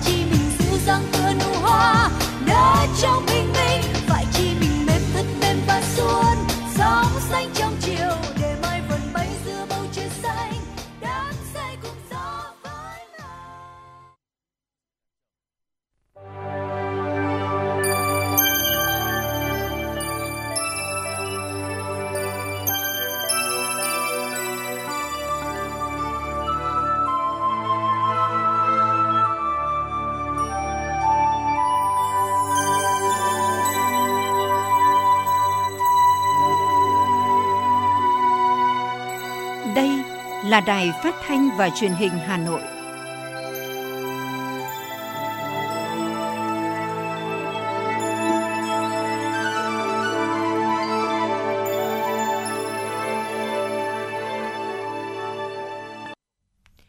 Quý vị và các bạn thân mến, bây giờ là 17 giờ ngày 20 tháng 6 năm 2022. Chương trình truyền động Hà Nội chiều của chúng tôi đang được phát sóng trực tiếp trên tần số FM 96 MHz của Đài Phát thanh Truyền hình Hà Nội. Chương trình cũng đang được trực tuyến trên trang web hanoitv.vn. Và ngay sau đây chúng tôi xin được chuyển đến quý vị và các bạn những tin tức đáng quan tâm. Thưa quý vị, trong khuôn khổ chương trình dự lễ kỷ niệm 45 năm con đường tiến tới đánh đổ chế độ diệt chủng Pol Pot của Thủ tướng Campuchia Hun Sen, sáng 20 tháng 6, Thủ tướng Phạm Minh Chính đã đón Thủ tướng Campuchia Hun Sen thăm khu vực lối mở Lộc Tấn, huyện Lộc Ninh, tỉnh Bình Phước, nơi 45 năm trước, Thủ tướng Hun Sen bước chân đầu tiên vào Việt Nam tìm đường cứu nước. Tại khu vực bia di tích ở khu vực lối mở Lộc Tấn, trước sự chứng kiến của Thủ tướng Phạm Minh Chính, Thủ tướng Chính phủ Campuchia Hun Sen đã nói chuyện với bà con Việt Nam. Thủ tướng Hun Sen ôn lại chuyến đi lịch sử, hành trình cứu nước của mình, khẳng định tinh thần quốc tế trong sáng, trí tình, trí nghĩa của nhân dân Việt Nam, tình đoàn kết hữu nghị đặc biệt giữa hai nước Việt Nam Campuchia. Thủ tướng Campuchia cũng gửi lời cảm ơn tri ân tới người dân Việt Nam, nhất là những người đã hy sinh vì cá nhân Thủ tướng Hun Sen và vì đất nước Campuchia trên con đường tiến tới đánh đổ chế độ diệt chủng Pol Pot. Phó Thủ tướng Chính phủ Lê Văn Thành vừa ký quyết định số 726 phê duyệt chiến lược phát triển ngành công nghiệp hóa chất Việt Nam đến năm 2030, tầm nhìn đến năm 2040 với quan điểm phát triển nhanh, bền vững ngành công nghiệp hóa chất, ứng dụng công nghệ hiện đại, thân thiện với môi trường, hướng tới tăng trưởng xanh và kinh tế tuần hoàn. Mục tiêu là đến năm 2040, công nghiệp hóa chất Việt Nam được phát triển với đa số các phân ngành có công nghệ tiên tiến, chất lượng sản phẩm đạt tiêu chuẩn quốc tế, tham gia sâu vào chuỗi giá trị toàn cầu, sử dụng năng lượng tiết kiệm hiệu quả, cạnh tranh bình đẳng trong hội nhập quốc tế. Theo định hướng, công nghiệp hóa chất Việt Nam phát triển theo hướng là một trong số những ngành công nghiệp nền tảng hiện đại với cơ cấu ngành tương đối hoàn chỉnh, bao gồm 10 phân ngành, phân bón, thuốc bảo vệ thực vật, hóa dược, hóa dầu, hóa chất cơ bản, gồm cả tiền chất thuốc nổ và vật liệu nổ công nghiệp, các sản phẩm cao su, điện hóa, chất tẩy rửa, sơn, mực in, khí công nghiệp. Trong đó tập trung vào chiến lược phát triển một số phân ngành trọng điểm như là hóa chất cơ bản, hóa dầu, cao su kỹ thuật, hóa dược và phân bón. Cùng với đó, sắp xếp lại các cơ sở sản xuất hiện có theo hướng tập trung quy mô, duy trì và phát triển các nhà máy sản xuất có công nghệ tiên tiến, hạn chế tối đa việc hình thành mới và từng bước loại bỏ những cơ sở sản xuất nhỏ lẻ sử dụng công nghệ lạc hậu. Sáng nay 20 tháng 6, Thành ủy Hội đồng Nhân dân, Ủy ban Nhân dân và Ủy ban Mặt trận Tổ quốc Việt Nam, thành phố Hà Nội đã tổ chức buổi gặp mặt đại biểu các cơ quan báo chí Trung ương và Hà Nội nhân kỷ niệm 97 năm Ngày báo chí cách mạng Việt Nam 21 tháng 6 năm 1925, 21 tháng 6 năm 2022. Phát biểu chúc mừng, Bí thư Thành ủy Đinh Tiến Dũng đã gửi lời thăm hỏi thân thiết và lời chúc mừng tốt đẹp nhất đến toàn thể cán bộ, lãnh đạo, phóng viên, biên tập viên, người làm báo cả nước ghi nhận và cảm ơn ý kiến của các nhà báo tại buổi gặp mặt, đồng chí Đình Tiến Dũng khẳng định thành phố sẽ tiếp tục đổi mới hơn nữa việc tương tác và cung cấp thông tin với báo chí theo tinh thần kịp thời và cởi mở hơn, nhất là đối với những vấn đề mới nóng, không để vì báo chí không được cung cấp thông tin kịp thời, đầy đủ dẫn đến thông tin phiến diện, có những cách hiểu khác nhau, thậm chí gây ra những bức xúc không đáng có trong dư luận xã hội. Bí thư Thành ủy Đinh Tiến Dũng trân trọng cảm ơn các cơ quan báo chí trung ương, thành phố và cả nước đã luôn can tâm ủng hộ các chủ trương của thành phố, chia sẻ với Hà Nội trong những lúc khó khăn nhất. Tới đây, nhằm thắt chặt hơn mối quan hệ với báo chí, Thành ủy Hà Nội sẽ có văn bản chỉ đạo các cơ quan thành phố, các quận huyện thị xã trên tinh thần phải thật cởi mở, vừa chủ động cung cấp thông tin cho báo chí, vừa kịp thời tiếp nhận ý kiến báo chí nêu đồng chí mong các cơ quan báo chí tiếp tục quan tâm chia sẻ với những khó khăn của thành phố, góp phần giám sát phản biện và luôn đồng hành với sự phát triển đi lên của thủ đô. Thưa quý vị, nhiều mặt hàng nông sản của Việt Nam đã có chỗ đứng vững chắc tại những thị trường lớn có yêu cầu chất lượng cao như là châu Âu, châu Mỹ, Nhật Bản, Hàn Quốc. Tuy nhiên để có thể đạt được mục tiêu đề ra trong năm nay và những năm tiếp theo cũng như tiếp tục nâng cao vị thế của nông sản Việt Nam trên thị trường quốc tế, ngành nông nghiệp cùng các địa phương và doanh nghiệp xuất khẩu nông sản còn rất nhiều việc phải làm. Để nông sản đặc trưng của thủ đô khẳng định vị thế tại các thị trường có giá trị cao, Giám đốc Sở Nông nghiệp Phát triển Nông thôn Hà Nội Chu Phú Mỹ cho biết, Hà Nội sẽ tạo bước đột phá, phát triển sản xuất nông nghiệp theo hướng công nghệ cao, nông nghiệp sạch, kinh tế tuần hoàn gắn với phát triển công nghiệp chế biến và kết nối bền vững với chuỗi giá trị nông sản toàn cầu. Qua đó thúc đẩy tăng trưởng kinh tế nông nghiệp, tạo việc làm và nâng cao thu nhập cho người lao động. Trước mắt thành phố sẽ tập trung triển khai hiệu quả các chính sách hỗ trợ chuyển đổi cơ cấu cây trồng vật nuôi, hỗ trợ xây dựng thương hiệu, ứng dụng công nghệ cao vào sản xuất với sự vào cuộc quyết liệt của ngành nông nghiệp và nỗ lực của các địa phương, doanh nghiệp thì có thể tin tưởng trong thời gian không xa, thương hiệu nông sản Việt Nam sẽ đứng vững, tạo lập một vị thế mới tại các thị trường quốc tế. Hiện mô hình điều trị cai nghiện ma túy tại gia đình cộng đồng được các bên chú trọng triển khai. Tuy nhiên, việc nâng cao hiệu quả hoạt động của mô hình vì một cộng đồng khỏe mạnh và an toàn này không dễ thực hiện vì nhiều lý do. Do vậy luôn cần đến sự chung tay của các cơ quan chức năng và cộng đồng. Theo thông tin từ Cục Cảnh sát điều tra tội phạm về ma túy, Bộ Công an, cả nước hiện ghi nhận hơn 217.000 người đang nghiện ma túy có hồ sơ quản lý, tăng 11.000 trường hợp so với cuối năm 2021 gần 60.000 người sử dụng trái phép chất ma túy. Đối tượng nghiện sử dụng trái phép chất ma túy ở nhiều độ tuổi nhưng tập trung nhiều ở nhóm người trẻ. Cục trưởng Cục Phòng chống tệ nạn xã hội, Bộ Lao động Thương binh và Xã hội Trần Ngọc Túy cho biết, hiện nay các cơ quan chức năng triển khai cùng lúc nhiều mô hình cai nghiện. Trong đó mô hình cai nghiện tại gia đình cộng đồng có nhiều thuận lợi vì trong quá trình điều trị, người nghiện, người sử dụng ma túy vẫn sống tại cộng đồng, có thể duy trì học tập làm việc, nhằm nâng cao hiệu quả cai nghiện tự nguyện tại gia đình cộng đồng. Cùng với công tác tuyên truyền, Bộ Lao động Thương binh và Xã hội đã phối hợp chặt chẽ với các bộ ngành chức năng, Ủy ban nhân dân các tỉnh thành phố xây dựng kế hoạch cụ thể về cai nghiện ma túy tự nguyện tại gia đình cộng đồng quy định rõ ràng trách nhiệm của từng người, từng khâu, chất lượng dịch vụ hỗ trợ cai nghiện tại gia đình cộng đồng cũng được các bên chú trọng lựa chọn. Dạ vâng thưa quý vị, đó là một số những thông tin đầu tiên trong khung giờ từ 17 đến 18 giờ của truyền động Hà Nội chiều nay mà phóng viên đài chúng tôi vừa cập nhật. Bây giờ thì xin được mời quý vị và các bạn chúng ta quay trở lại với không gian âm nhạc. Chúng ta lắng nghe ca khúc Hoa tím ngày xưa qua phần thể hiện của nhóm FM.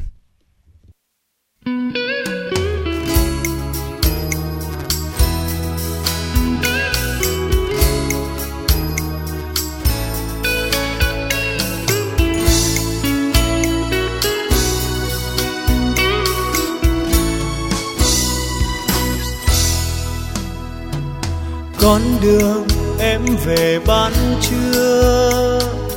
Hoa tím nghiêng nghiêng đợi chờ.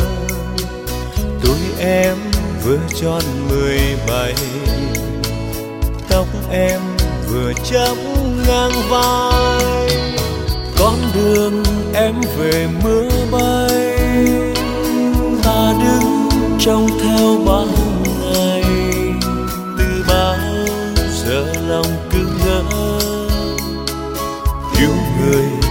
nào có hay. Con đường em về thơm hương, ngọc lan khuya rung trong vườn tiếng dương cầm đau lặng lẽ, đưa ta về phía cuối đường. Con đường em về năm xưa, có biết thấy chăng bây hoa thôi không chờ nữa chỉ còn ta đứng giữa.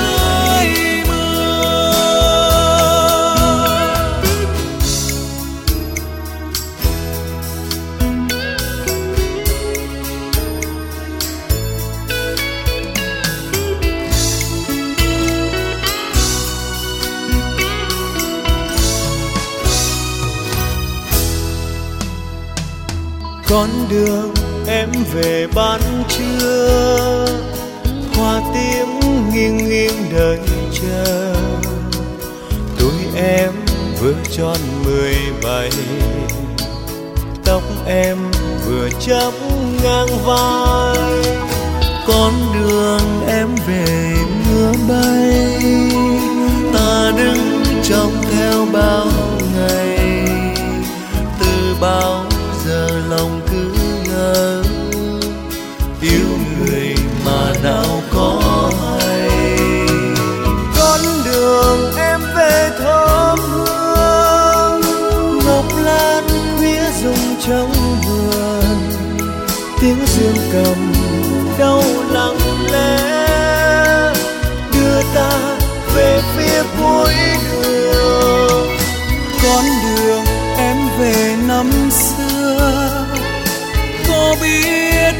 chăng bây giờ hoa tím thôi không chờ nữa. Chỉ còn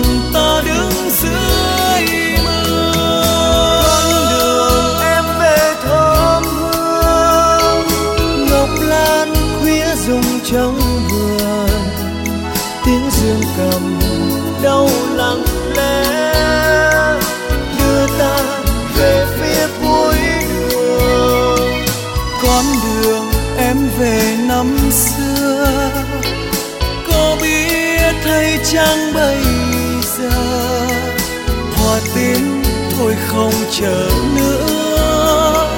Chỉ còn ta đứng dưới mưa. Hoa tiến thôi không chờ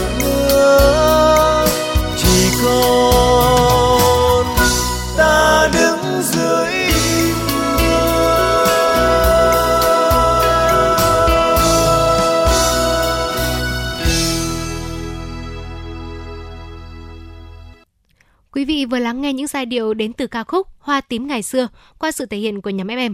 Còn bây giờ xin mời quý vị chúng ta hãy cùng quay trở lại với những tin tức trong buổi chiều ngày hôm nay. Sau hơn 6 tháng hoạt động, chương trình một triệu sáng kiến nỗ lực vượt khó, sáng tạo quyết tâm chiến thắng đại dịch COVID-19 đã kết thúc giai đoạn 1 với những con số ấn tượng. Theo đánh giá của Tổng Liên đoàn Lao động Việt Nam, chương trình đã khuyến khích được sức sáng tạo phong phú của người lao động. Tại Hà Nội, Liên đoàn Lao động thành phố là đơn vị đầu tiên đăng ký thực hiện và giao nhiệm vụ cho công đoàn trực thuộc với mức độ cao hơn yêu cầu đã gặt hái thành công, không chỉ ở kết quả đạt 94% chỉ tiêu toàn bộ chương trình do Tổng Liên đoàn Lao động Việt Nam giao mà còn tạo ra được lực hút cùng thi đua của Liên đoàn Lao động các tỉnh thành phố công đoàn ngành, tổng công ty trực thuộc Tổng Liên đoàn. Phó Chủ tịch Thường trực Tổng Liên đoàn Lao động Việt Nam Trần Thanh Hải khẳng định, Tổng Liên đoàn trân trọng những sáng kiến có giá trị làm lợi cao, nhưng cũng luôn cổ vũ và không xem nhẹ sáng kiến của người lao động ở cấp cơ sở, dù có thể hiệu quả kinh tế không cao, nhưng lan tỏa được tinh thần cống hiến, đóng góp trí tuệ, công sức, chung tay khắc phục khó khăn trong sản xuất kinh doanh, tạo hiệu quả tối ưu nhất trong một chu kỳ sản phẩm. Ngày 20 tháng 6 tại tỉnh Bắc Ninh, Cục Cảnh sát Giao thông Bộ Công an tổ chức lễ gia quân thực hiện cao điểm kiểm tra xử lý các hành vi vi phạm trật tự an toàn giao thông. Trong đợt cao điểm lần này, Bộ Công an đã chỉ đạo thực hiện đồng bộ ở cả 4 cấp công an theo chức năng nhiệm vụ, tuyến và địa bàn phân công phụ trách. Tại lễ gia quân, Thiếu tướng Nguyễn Văn Trung, Cục trưởng Cục Cảnh sát Giao thông Bộ Công an cho biết, thực hiện công điện số 488 của Thủ tướng Chính phủ về việc chấp hành quy định về phòng chống tác hại của rượu bia, Bộ Công an đã ban hành kế hoạch số 299 về cao điểm kiểm tra, xử lý các hành vi vi phạm trật tự an toàn giao thông. Thời gian thực hiện cao điểm trong 3 tháng và đồng loạt gia quân triển khai từ ngày 20 tháng 6 năm 2022. Thiếu tướng Nguyễn Văn Trung yêu cầu thủ trưởng các đơn vị, các chiến sĩ trong toàn lực lượng tập trung cao nhất về lực lượng, phương tiện và thiết bị để triển khai thực hiện nhiệm vụ và yêu cầu đặt ra. Việc kiểm tra xử lý sẽ được tiến hành một cách triệt để và duy trì thường xuyên liên tục, nhất là trên các tuyến địa bàn và vào các khung giờ có nguy cơ tiềm ẩn gây ra các vụ tai nạn giao thông để tạo chuyển biến tích cực về nhận thức, ý thức chấp hành pháp luật về giao thông của các chủ phương tiện và người điều khiển phương tiện. Trong quá trình thực hiện các trường hợp không chấp hành việc kiểm soát, cản trở, chống đối người thi hành công vụ sẽ bị xử lý nghiêm theo đúng quy định của pháp luật. Thưa quý vị, Trung ương Đoàn, Ủy ban An toàn giao thông quốc gia, Trung ương Hội Liên hiệp Thanh niên Việt Nam, Công ty Honda Việt Nam đã phối hợp tổ chức cuộc thi trực tuyến tìm hiểu kiến thức về an toàn giao thông năm 2022. Cuộc thi dành cho công dân Việt Nam từ 16 tuổi đến 30 tuổi. Nội dung xoay quanh kiến thức chung về luật an toàn giao thông đường bộ và các chương trình hoạt động của tổ chức đoàn hội trong đảm bảo trật tự an toàn giao thông cũng như các giải pháp sáng kiến giữ gìn trật tự an toàn giao thông công cộng. Cuộc thi gồm hai vòng tranh tài, trong đó vòng sơ khảo diễn ra từ ngày 19 tháng 6 đến ngày 30 tháng 7 năm 2022 theo hình thức trực tuyến. Thí sinh tham gia bằng cách trả lời câu hỏi trên ứng dụng app Thanh niên Việt Nam với tối đa 5 lượt thi mỗi tuần. Sau vòng thi, ban tổ chức sẽ lựa chọn 15 thí sinh có điểm số cao nhất, thời gian làm bài ngắn nhất để triển khai vòng chung kết toàn quốc.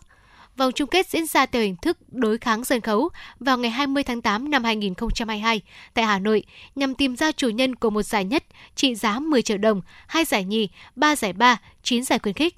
Cuộc thi nhằm phát huy vai trò sung kích của đoàn thanh niên, hội liên hiệp thanh niên, hội sinh viên và thanh thiếu niên trong công tác tuyên truyền, đảm bảo trật tự an toàn giao thông, nâng cao hiểu biết luật giao thông, kỹ năng lái xe an toàn, xây dựng ý thức tự giác chấp hành pháp luật của thanh thiếu niên trong việc đảm bảo trật tự an toàn giao thông.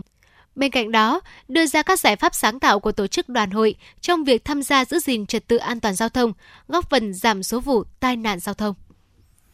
Bộ Công Thương ngày hôm nay cho biết nhằm tăng cường xúc tiến thương mại và kích cầu thị trường trong nước, đẩy mạnh hoạt động sản xuất và kinh doanh, góp phần phục hồi và phát triển kinh tế của đất nước. Tháng khuyến mại tập trung quốc gia năm nay sẽ được tổ chức từ ngày 15 tháng 11 đến ngày 22 tháng 12. Tháng khuyến mại sẽ được tổ chức trên quy mô toàn quốc, kết hợp với các hoạt động thương mại truyền thống và thương mại điện tử để tạo sức lan tỏa, thu hút sự tham gia của các doanh nghiệp sản xuất và kinh doanh trong mọi lĩnh vực. Chương trình được thực hiện để kích cầu thị trường tiêu dùng trong nước, đẩy mạnh hoạt động sản xuất và kinh doanh, góp phần phục hồi phát triển kinh tế của đất nước, nâng cao nhận thức của người tiêu dùng trong nước về hàng hóa và dịch vụ của Việt Nam, quảng bá sản phẩm, văn hóa vùng miền và thu hút du lịch. Tháng khuyến mại tập trung quốc gia năm 2022 Việt Nam Brand Sale 2022 sẽ được tổ chức từ ngày 15 tháng 11 đến ngày 22 tháng 12 trên phạm vi toàn quốc. Bộ Công Thương giao Cục Xúc tiến Thương mại làm đầu mối chủ trì và phối hợp cùng với các đơn vị có liên quan thực hiện chương trình này.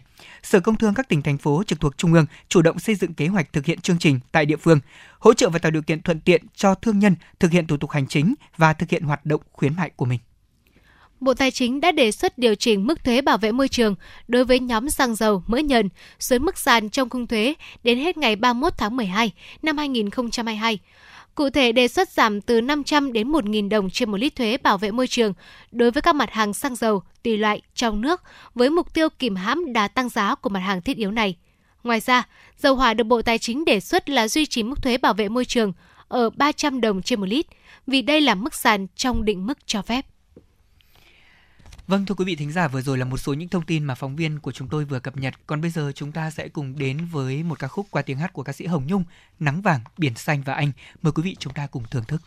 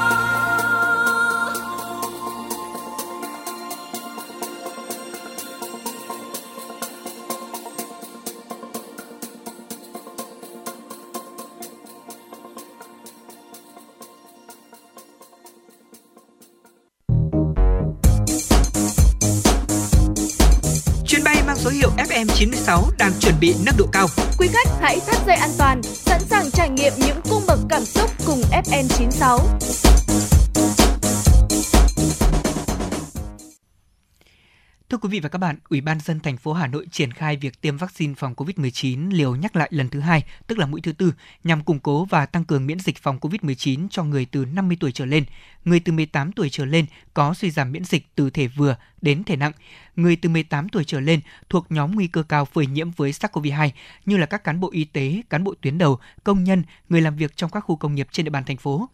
Thành phố đặt mục tiêu trên 95% đối tượng thuộc diện cần tiêm mũi nhắc lại lần 2 vaccine phòng COVID-19 sẽ được tiêm. Thời gian thực hiện từ tháng 6 năm 2022, triển khai đồng loạt trên địa bàn thành phố. Và trong tuần qua, nhiều điểm tiêm của Hà Nội đã đồng loạt triển khai. Ghi nhận của phóng viên tại huyện Gia Lâm. Từ đầu tháng 6, Hà Nội đã triển khai tiêm vaccine COVID-19 mũi 4. Tuy nhiên, nhiều quận huyện ghi nhận sự sụt giảm số lượng người đăng ký tiêm vaccine so với những mũi tiêm trước. Ghi nhận tại quận Đống Đa và quận Hà Đông, tỷ lệ người dân đăng ký tiêm mũi 4 so với số lượng người nằm trong đối tượng tiêm chủng giảm nhiều. Lý do không tiêm mũi 4 hầu hết là vì ngại tác dụng phụ sau tiêm. Có những người không muốn tiêm chủng nữa, cũng có những trường hợp sau khi tiêm mũi 3 đã mắc COVID-19 nên đến hiện tại vẫn chưa đáp ứng đủ điều kiện tiêm chủng. Sau khi nhận được kế hoạch từ thành phố, quận Đống Đa và quận Hà Đông cũng đã chỉ đạo các phường, tổ dân phố giả soát các đối tượng thuộc diện tiêm chủng. Sau khi người dân đăng ký tiêm, các phường sẽ báo cáo lại trung tâm y tế quận để dự trù số lượng vaccine cần thiết cho chiến dịch tiêm chủng, tránh lãng phí. Còn tại trạm y tế xã Đình Xuyên, huyện Gia Lâm, theo lịch hẹn sẽ tiêm bổ sung mũi nhắc lại lần 2, mũi 4 cho 120 người dân trong xã. Thế nhưng vẫn còn nhiều người dân đến tiêm mũi nhắc lại lần 1, mũi 3. Chị Hồ Thị Hải, xã Đình Xuyên, huyện Gia Lâm cho hay. Gia đình tôi có người bị Covid, thế tôi cũng đi test nhưng không bị. Thế mọi người bảo là nếu mà bị mũi 3 rồi, nếu mà bị Covid rồi thì không nên tiêm mũi 3. Nhưng mà tôi tham khảo trên sách báo bảo là ờ, vẫn cứ nên đi tiêm, đấy là quyền lợi của mình. Để vận động được người dân đi tiêm các mũi nhắc lại, cán bộ y tế tại đây đã phải phối hợp với tổ Covid cộng đồng triển khai nhiều biện pháp. Vì vậy, chỉ trong 3 ngày, huyện Gia Lâm đã triển khai tiêm mũi 4 cho gần 4.500 người dân. Y sĩ Nguyễn Thị Dung, trạm trưởng trạm y tế xã Đình Xuyên, huyện Gia Lâm cho biết. tuyên truyền qua các kênh như là ờ, ba lô áp phích rồi thì ờ, hệ thống loa truyền thanh của xã rồi các tổ covid cộng đồng các thứ đó thì là người ta cũng lại tiếp tục đi tiêm không có cái gì gọi là khó khăn lắm ạ Ủy ban nhân dân thành phố Hà Nội huy động sự vào cuộc của các cấp ủy Đảng chính quyền, các tổ chức chính trị xã hội, các ban ngành đoàn thể. Trong đó, nòng cốt là lực lượng y tế cơ sở cùng các cơ sở y tế trong và ngoài công lập đóng trên địa bàn tham gia chiến dịch tiêm chủng vaccine phòng COVID-19. Ủy ban nhân dân các xã phường, thị trấn và các quận huyện thị xã chịu trách nhiệm ra soát, lập danh sách đối tượng cần tiêm chủng trên địa bàn, ứng dụng công nghệ thông tin trong điều tra đối tượng cần tiêm chủng, tổng hợp đối tượng cần tiêm, nhập thông tin đối tượng và mũi tiêm lên phần mềm tiêm chủng COVID-19. Ông Ngô Văn Tiến, Phó Giám đốc Trung tâm Y tế huyện Gia Lâm cho biết. Ờ, về vận động người dân đi tiêm thì ờ, hiện nay thì cũng tương đối ờ, khó khăn. Dịch Covid thì bây giờ là khống chế đã khống chế được và người dân có cái tính chất chủ quan ờ, chưa quan tâm đến cái vấn đề tiêm phòng. Đến hiện tại, ngành y tế Hà Nội đã tiêm mũi 4 được hơn 100.000 người dân, tỷ lệ tiêm mũi 3 đạt gần 96%. Vaccine sử dụng để tiêm nhắc lại lần 2 mũi 4 gồm vaccine mRNA do hãng Pfizer hoặc Moderna sản xuất, vaccine do AstraZeneca sản xuất, vaccine cùng loại với mũi 3, mũi nhắc lần 1. Thời gian thực hiện từ tháng 6 năm 2022, triển khai đồng loạt trên địa bàn toàn thành phố. Thành phố đặt mục tiêu trên 95% đối tượng thuộc diện cần tiêm mũi nhắc lại lần 2 vaccine phòng COVID-19 sẽ được tiêm. Bước đầu ưu tiên các đối tượng là người từ 50 tuổi trở lên, người từ 18 tuổi có suy giảm miễn dịch, người từ 18 tuổi thuộc nhóm nguy cơ cao phơi nhiễm SARS-CoV-2. Ông Vũ Cao Cương, Phó Giám đốc Sở Y tế Hà Nội nói. thì à, thành phố cũng sẽ tiếp tục à, triển khai ngay cả cái chiến dịch à, tiêm chủng mũi 4 Ờ, cho tất cả các đối tượng theo quy định của Bộ Y tế ờ, cũng như là tổ chức các điểm tiêm ờ, cố định tại các trạm y tế xã phường và điểm tiêm công điểm tiêm lưu động tại các trường học cũng như là các khu công nghiệp để tiêm đầy đủ mũi 4 cho cho các đối tượng. Theo các chuyên gia, dù hiện tại dịch đã phần nào được kiểm soát, song việc tiêm nhắc lại vaccine COVID-19 vẫn cần thiết, bởi sau thời gian khoảng 6 tháng, kháng thể sẽ không còn mạnh và sẽ có nguy cơ tái nhiễm bệnh, kể cả nhiễm lại chủng cũ hoặc nhiễm chủng mới. Thực tế cho thấy đã có nhiều trường hợp phát hiện mắc bệnh lần 2, 3. các nghiên cứu tại Mỹ, Anh hay Israel cho thấy việc tiêm vaccine mũi 4 đặc biệt có lợi cho người già có bệnh nền, nguy cơ cao vì làm giảm nguy cơ nặng và tử vong. Ở người trẻ, tiêm thêm vaccine sẽ giúp kháng thể bền vững, khiến nguy cơ nhiễm bệnh ít đi. Và khi không nhiễm bệnh sẽ loại trừ được các tình trạng của hậu COVID-19. Vì vậy, các chuyên gia khuyến cáo nếu có đợt tiêm chủng do ngành y tế phát động, người dân vẫn cần tiêm vaccine COVID-19 mũi nhắc lại để ổn định kháng thể. Tuy nhiên, cần tuân thủ thời gian theo dõi sau tiêm, cẩn thận chú ý các triệu chứng bất thường để được can thiệp kịp thời. Này, cậu định đăng ký học ngành gì đấy? Tớ định học ngôn ngữ Nhật mà chưa biết nên nộp vào trường nào. Thế tiêu chí của cậu là gì? Thì dễ xét tuyển này, thực hành nhiều này, ra trường dễ xin việc. Trường Đại học Nguyễn Trãi là chuẩn luôn. Thế à? Đây là trường tiên phong, đào tạo công dân toàn cầu với đa dạng ngành nghề như công nghệ thông tin, ngôn ngữ Nhật, Hàn Quốc học, Trung Quốc học, quản trị kinh doanh, thiết kế đồ họa, quản trị kinh doanh du lịch. Wow. Mà đặc biệt là ứng dụng 70% thực hành, 30% lý thuyết. Ôi, hợp lý phết nhở. Cậu có định nộp không? Có chứ. Học ở đây còn được đăng ký học chuyển tiếp theo mô hình 2 cộng 2, Ừ. 3 cộng 1 sang các trường đại học của Hàn Quốc, Nhật Bản. Ra trường thì dễ dàng làm việc tại các doanh nghiệp trong và ngoài nước. Xịn chưa? Ôi, háo hức quá. Hot hơn nữa là cơ hội tham gia thực tập hưởng lương tại Nhật Bản, Singapore, Hàn Quốc từ năm thứ hai đại học, chuẩn đầu ra hai ngoại ngữ luôn. Đây chính là mục tiêu của tớ đấy. Tớ sẽ nộp vào Đại học Nguyễn Trãi làm đồng môn với cậu luôn. Trường Đại học Nguyễn Trãi, cơ sở 1 28A Lê Trọng Tấn, Hà Đông, Hà Nội, cơ sở 2 266 Đội Cấn, Ba Đình, Hà Nội, hotline 0981 924 302, website đạihocnguyentrai.edu.vn. Quý vị các bạn đang lắng nghe chương trình Truyền động Hà Nội chiều được phát trực tiếp trên tần số FM 96 MHz của Đài Phát thanh Truyền hình Hà Nội. Chỉ đạo nội dung Nguyễn Kim Khiêm, chỉ đạo sản xuất Nguyễn Tiến Dũng, tổ chức sản xuất Đinh Thị Trà My, biên tập Bích Ngọc, MC Bảo Trâm Lê Thông, thư ký Mai Liên cùng kỹ thuật viên Duy Anh thực hiện. Còn bây giờ, quý vị các bạn hãy giữ sóng để cùng lắng nghe bài hát Tôi yêu qua phần thể hiện của ca sĩ Quang Dũng.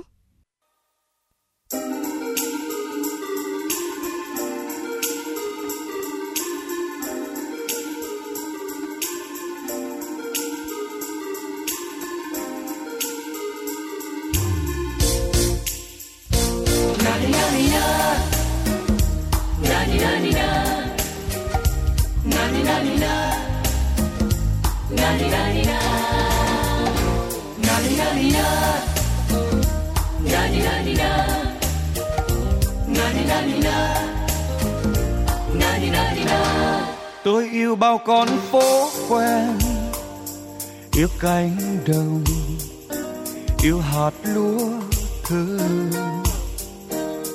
yêu cơn mưa rơi trước hiên, yêu nắng dài trên tà áo em về hàng ngày cà phê trước thềm. Bạn bè hàn huyên suốt ngày. Tôi yêu người Việt Nam này. Gã trong câu hát ca dao. Tôi yêu người Việt Nam này. Cười vui cho quên đớn đau. Tôi yêu người Việt Nam này. Mẹ ơi con mãi không quên ngàn nụ hôn trong tim dành tặng quê hương Việt Nam. Tôi yêu Nha Trang Vũng Tàu bao mái chùa yêu dòng nước trong xanh tôi yêu phiêu du khắp trời bên những người thân của tôi ruộng đồng màu xanh ngút ngàn.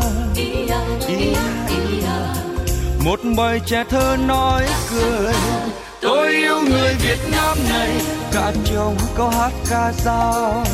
Tôi yêu người Việt Nam này, cười vui cho quên đớn đau. Tôi yêu người Việt Nam này, mẹ ơi, con mãi không quên. Ngàn nụ hôn trong tim, dành tặng quê hương Việt Nam.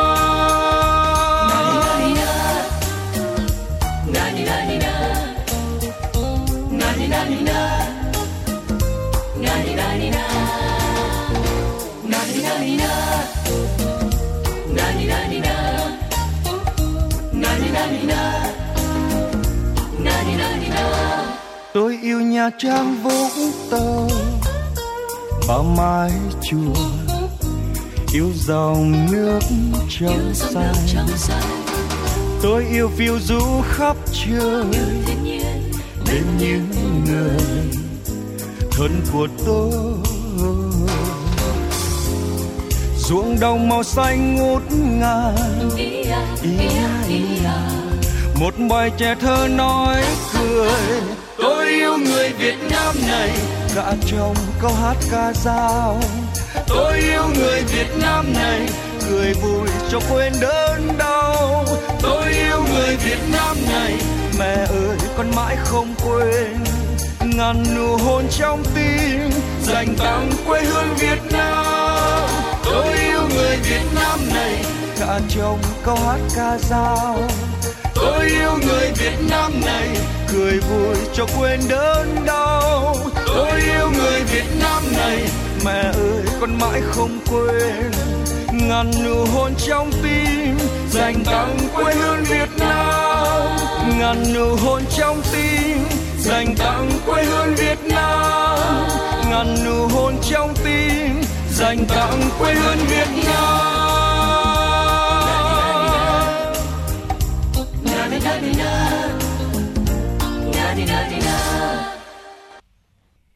Quý vị và các bạn thân mến, năm nào cũng vậy, cứ vào dịp hè lại liên tiếp xảy ra những vụ đuối nước thương tâm. Mỗi lần xảy ra sự việc đau lòng như vậy, việc dạy kỹ năng bơi lội cho trẻ lại được nhắc tới. Thế nhưng suốt nhiều năm qua, mục tiêu phổ cập bơi lội cho trẻ em vẫn chưa đạt được hiệu quả như mong muốn.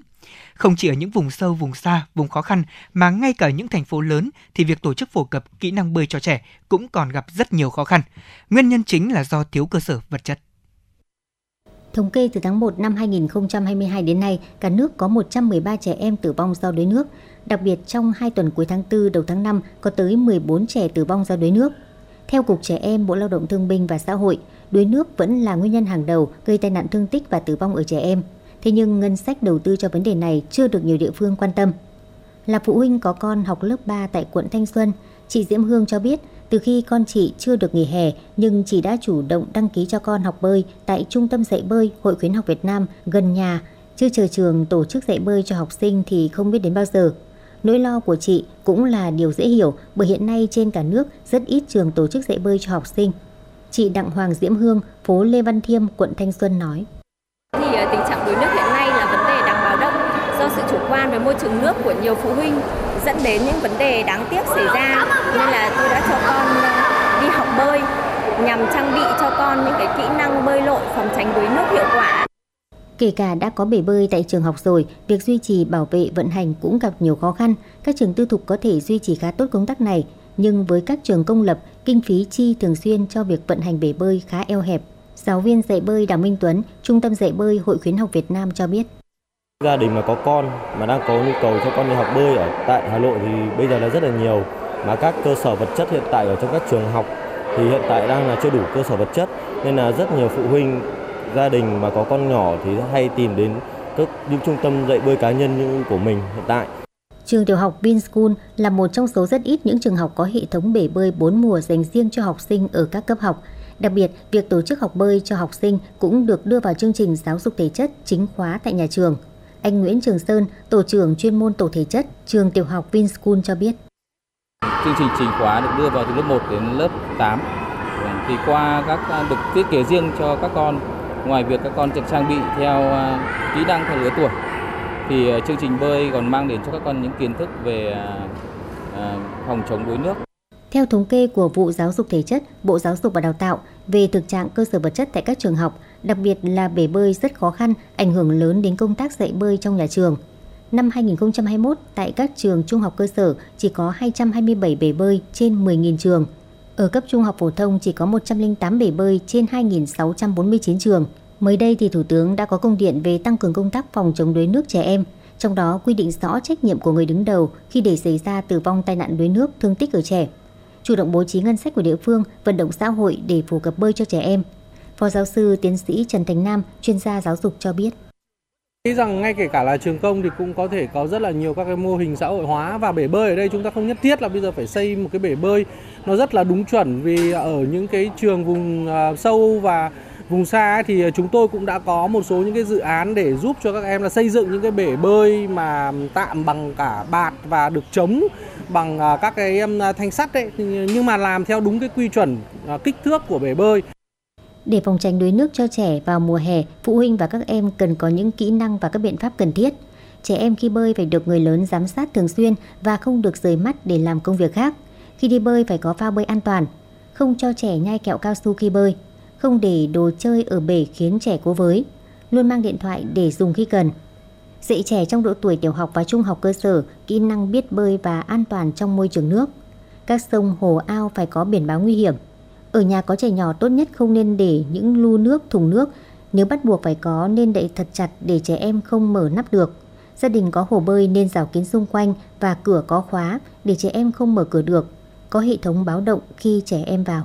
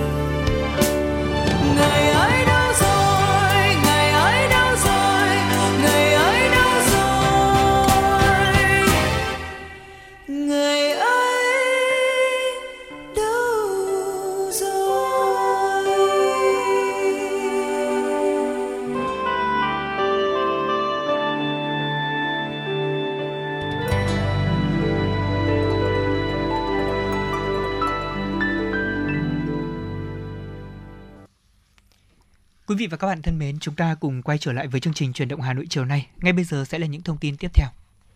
Thưa quý vị, vào sáng nay 20 tháng 6, thông tin về kế hoạch cải tạo xây dựng lại chung cư cũ trên địa bàn thành phố, Phó Giám đốc Sở Xây dựng Hà Nội Mạc Đình Minh cho biết, đến nay, công tác triển khai vẫn đang bám sát kế hoạch số 335 của Ủy ban Nhân dân thành phố về cải tạo xây dựng lại chung cư cũ trên địa bàn thành phố Hà Nội đợt 1. Theo Phó Giám đốc Sở Xây dựng Hà Nội, qua giả sát đến thời điểm này, số lượng chung cư cũ trên địa bàn thành phố đã tăng thêm. Tổng số chung cư hiện nay là khoảng 2.000 chung cư. Theo thống kê tại thời điểm năm 2020 là 1.579 chung cư. Theo kế hoạch cải tạo xây dựng lại chung cư cũ trên địa bàn thành phố Hà Nội, thành phố sẽ thực hiện toàn bộ dự án cải tạo, xây dựng lại khu chung cư hoặc phân kỳ đầu tư để thực hiện những ưu tiên phá rỡ để cải tạo xây dựng lại nhà chung cư nguy hiểm, hư hỏng nặng trước. Các nhà chung cư còn lại trong khu thực hiện theo quy hoạch chi tiết và kế hoạch cải tạo xây dựng lại nhà chung cư đã được phê duyệt. Bộ Y tế vừa có công văn số 3180 gửi Sở Y tế các tỉnh thành phố trực thuộc Trung ương, các bệnh viện trực thuộc Bộ, các cơ sở sản xuất, nhập khẩu thuốc và trang thiết bị y tế báo cáo về giả soát và xử lý những vướng mắc trong quá trình mua thuốc và vật tư y tế. Theo đó, Bộ Y tế đề nghị Sở Y tế các tỉnh thành phố chỉ đạo các bệnh viện và đơn vị trực thuộc khẩn trương xây dựng kế hoạch triển khai việc mua sắm thuốc và vật tư y tế để bảo đảm tính sẵn sàng, không được để xảy ra tình trạng thiếu thuốc và vật tư y tế phục vụ công tác khám chữa bệnh cho nhân dân trên địa bàn và tại các đơn vị, bảo đảm cung ứng đầy đủ kịp thời các vật tư y tế và thuốc thiết yếu, đặc biệt là các thuốc hiếm nguồn cung. Trường hợp có tình trạng thiếu thuốc và vật tư y tế do khó khăn và vướng mắc liên quan đến công tác mua sắm, lựa chọn nhà thầu, Sở Y tế các tỉnh thành phố báo cáo rõ nguyên nhân về Cục Quản lý Dược Bộ Y tế trước ngày 22 tháng 6.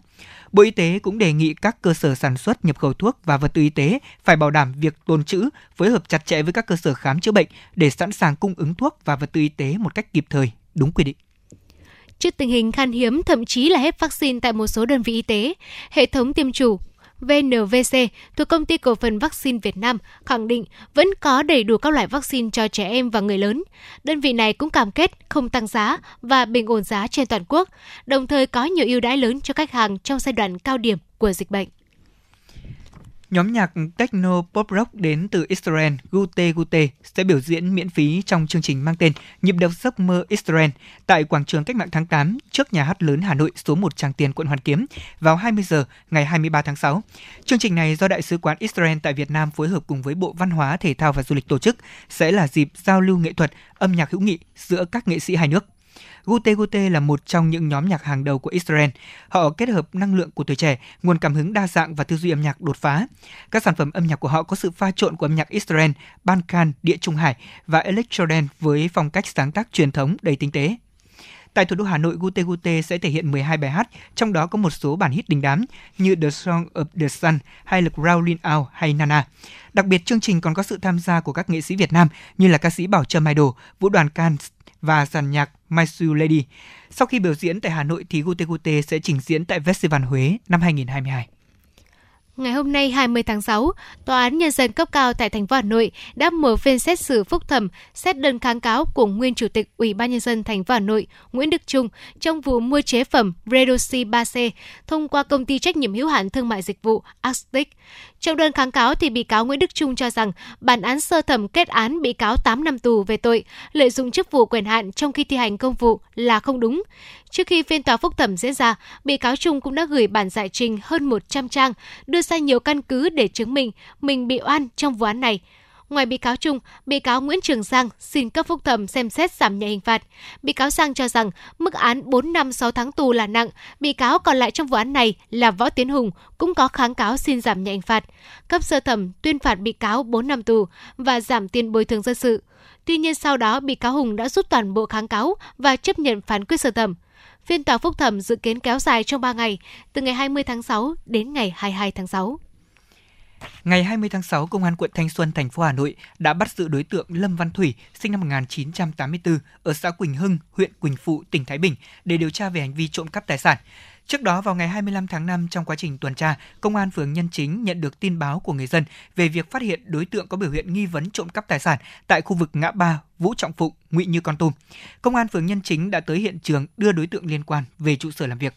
Tại cơ quan công an thì đối tượng khai nhận là Lâm Văn Thủy thừa nhận đã trộm 4 thùng thuốc tây trị giá khoảng 125 triệu đồng vào ngày 14 tháng 5 tại ngõ 48 Lê Văn Lương. Đến ngày 25 tháng 5 tại khu vực ngã ba Vũ Trọng Phụng Nguyễn Như Con Tum thì đối tượng này bị người dân phát hiện, giữ lại và báo cho cơ quan công an. Công an quận Thanh Xuân đang tiếp tục điều tra và xử lý đối tượng theo đúng quy định.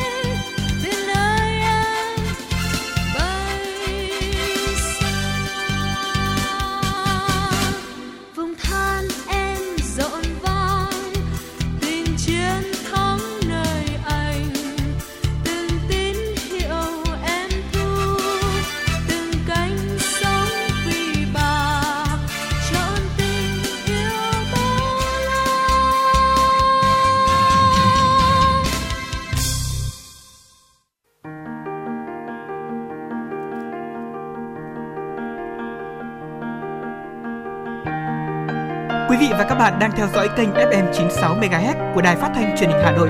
Hãy giữ sóng và tương tác với chúng tôi theo số điện thoại 024 3773 6688. FM 96 đồng hành trên mọi nẻo đường. Thưa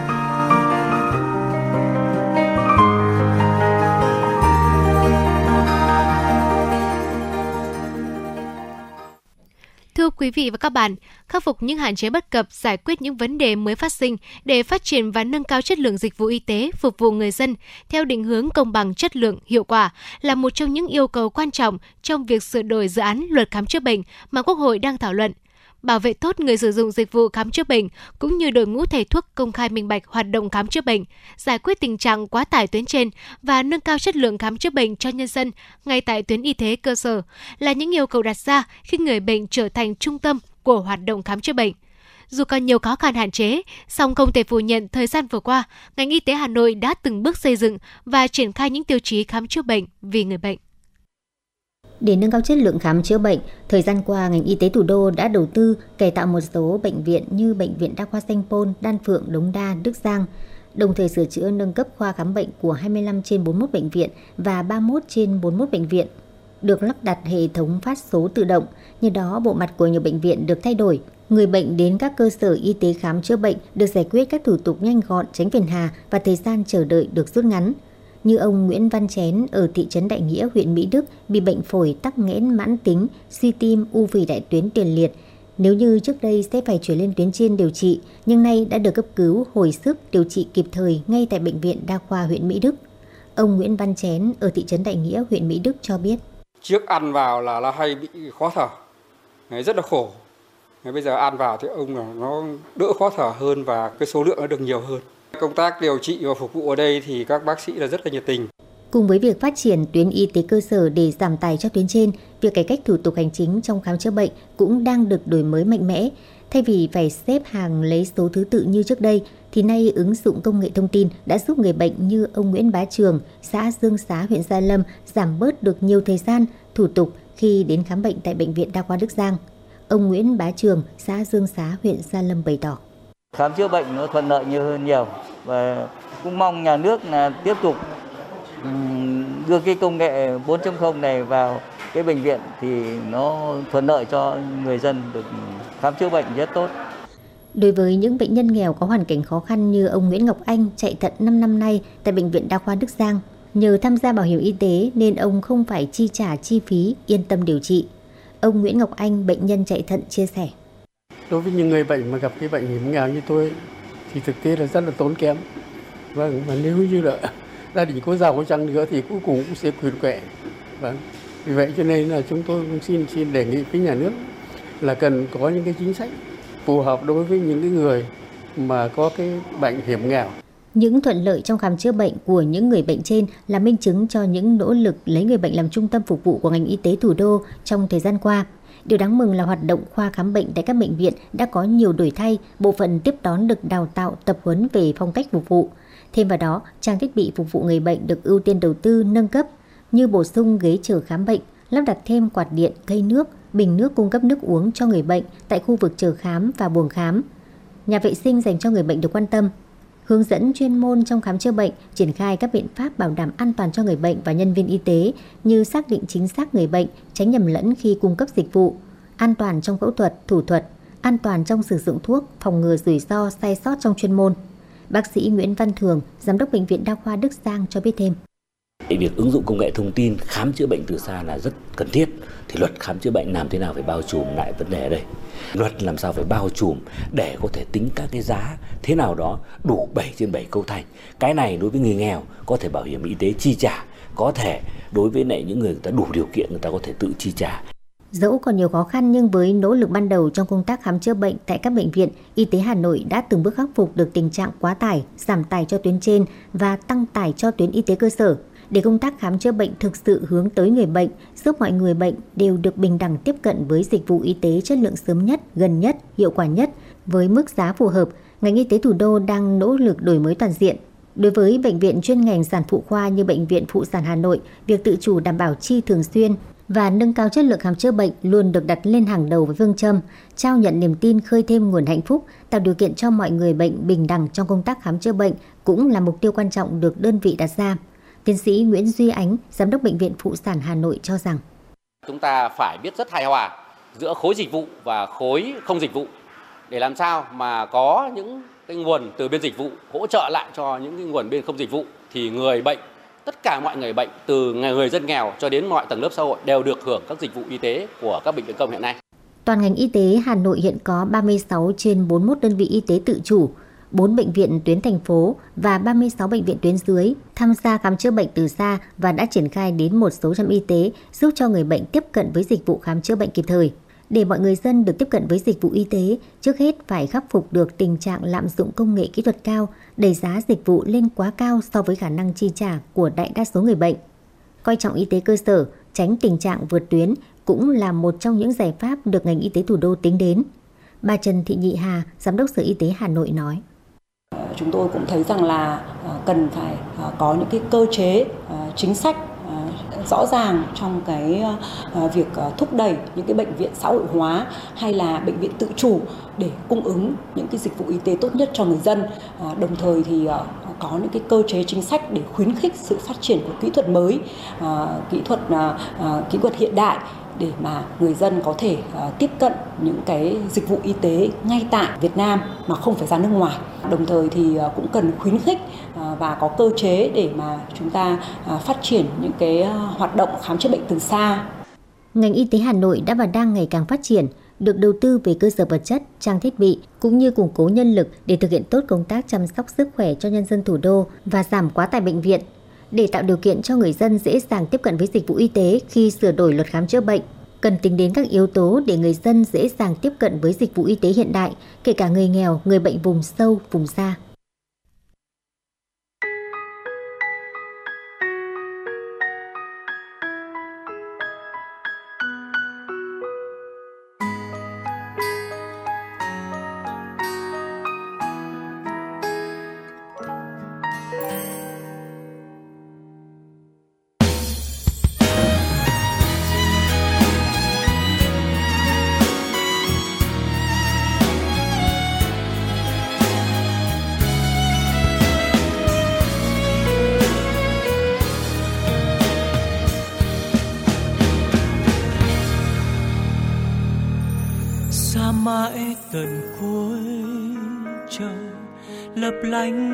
Dòng mưa rơi. Vết nắng chiều buông muôn mang anh nhớ em người yêu ơi. Anh vẫn chờ em về, anh sẽ đợi mãi thôi. Dù vẫn biết khi hoàng hôn tan vào đêm dài, chỉ còn lại đầy mây đen ôm xót xa người yêu hỡi anh gọi em trong những khát khao. Ngày mai, nắng lên rực rỡ cùng ngàn mây. Để bao mênh mông ngất ngây, nắng lên rực rỡ cùng ngàn mây. Sưởi ấm con tim anh hào gầy, hỡi em yêu hỡi, hãy về đây. Về trong vệt nắng cuối trời thắp lên rực rỡ một trời mây, ngất ngây nắng trong Vâng thưa quý vị, đến đây thời lượng dành cho chương trình truyền động Hà Nội chiều nay cũng đã hết. Quý vị và các bạn hãy ghi nhớ số điện thoại nóng của FM96 Đài Phát thanh Truyền hình Hà Nội, đó là 024 3773 6688. Hãy cùng tương tác với chúng tôi để chia sẻ những vấn đề mà quý vị và các bạn đang quan tâm hay là những mong muốn được tặng món quà âm nhạc cho bạn bè người thân của mình trong các khung giờ phát sóng trực tiếp của chương trình. Còn bây giờ thì Lê Thông cùng Bảo Trâm và ekip thực hiện chương trình. Kính chào tạm biệt và hẹn gặp lại quý vị trong chương trình ngày mai.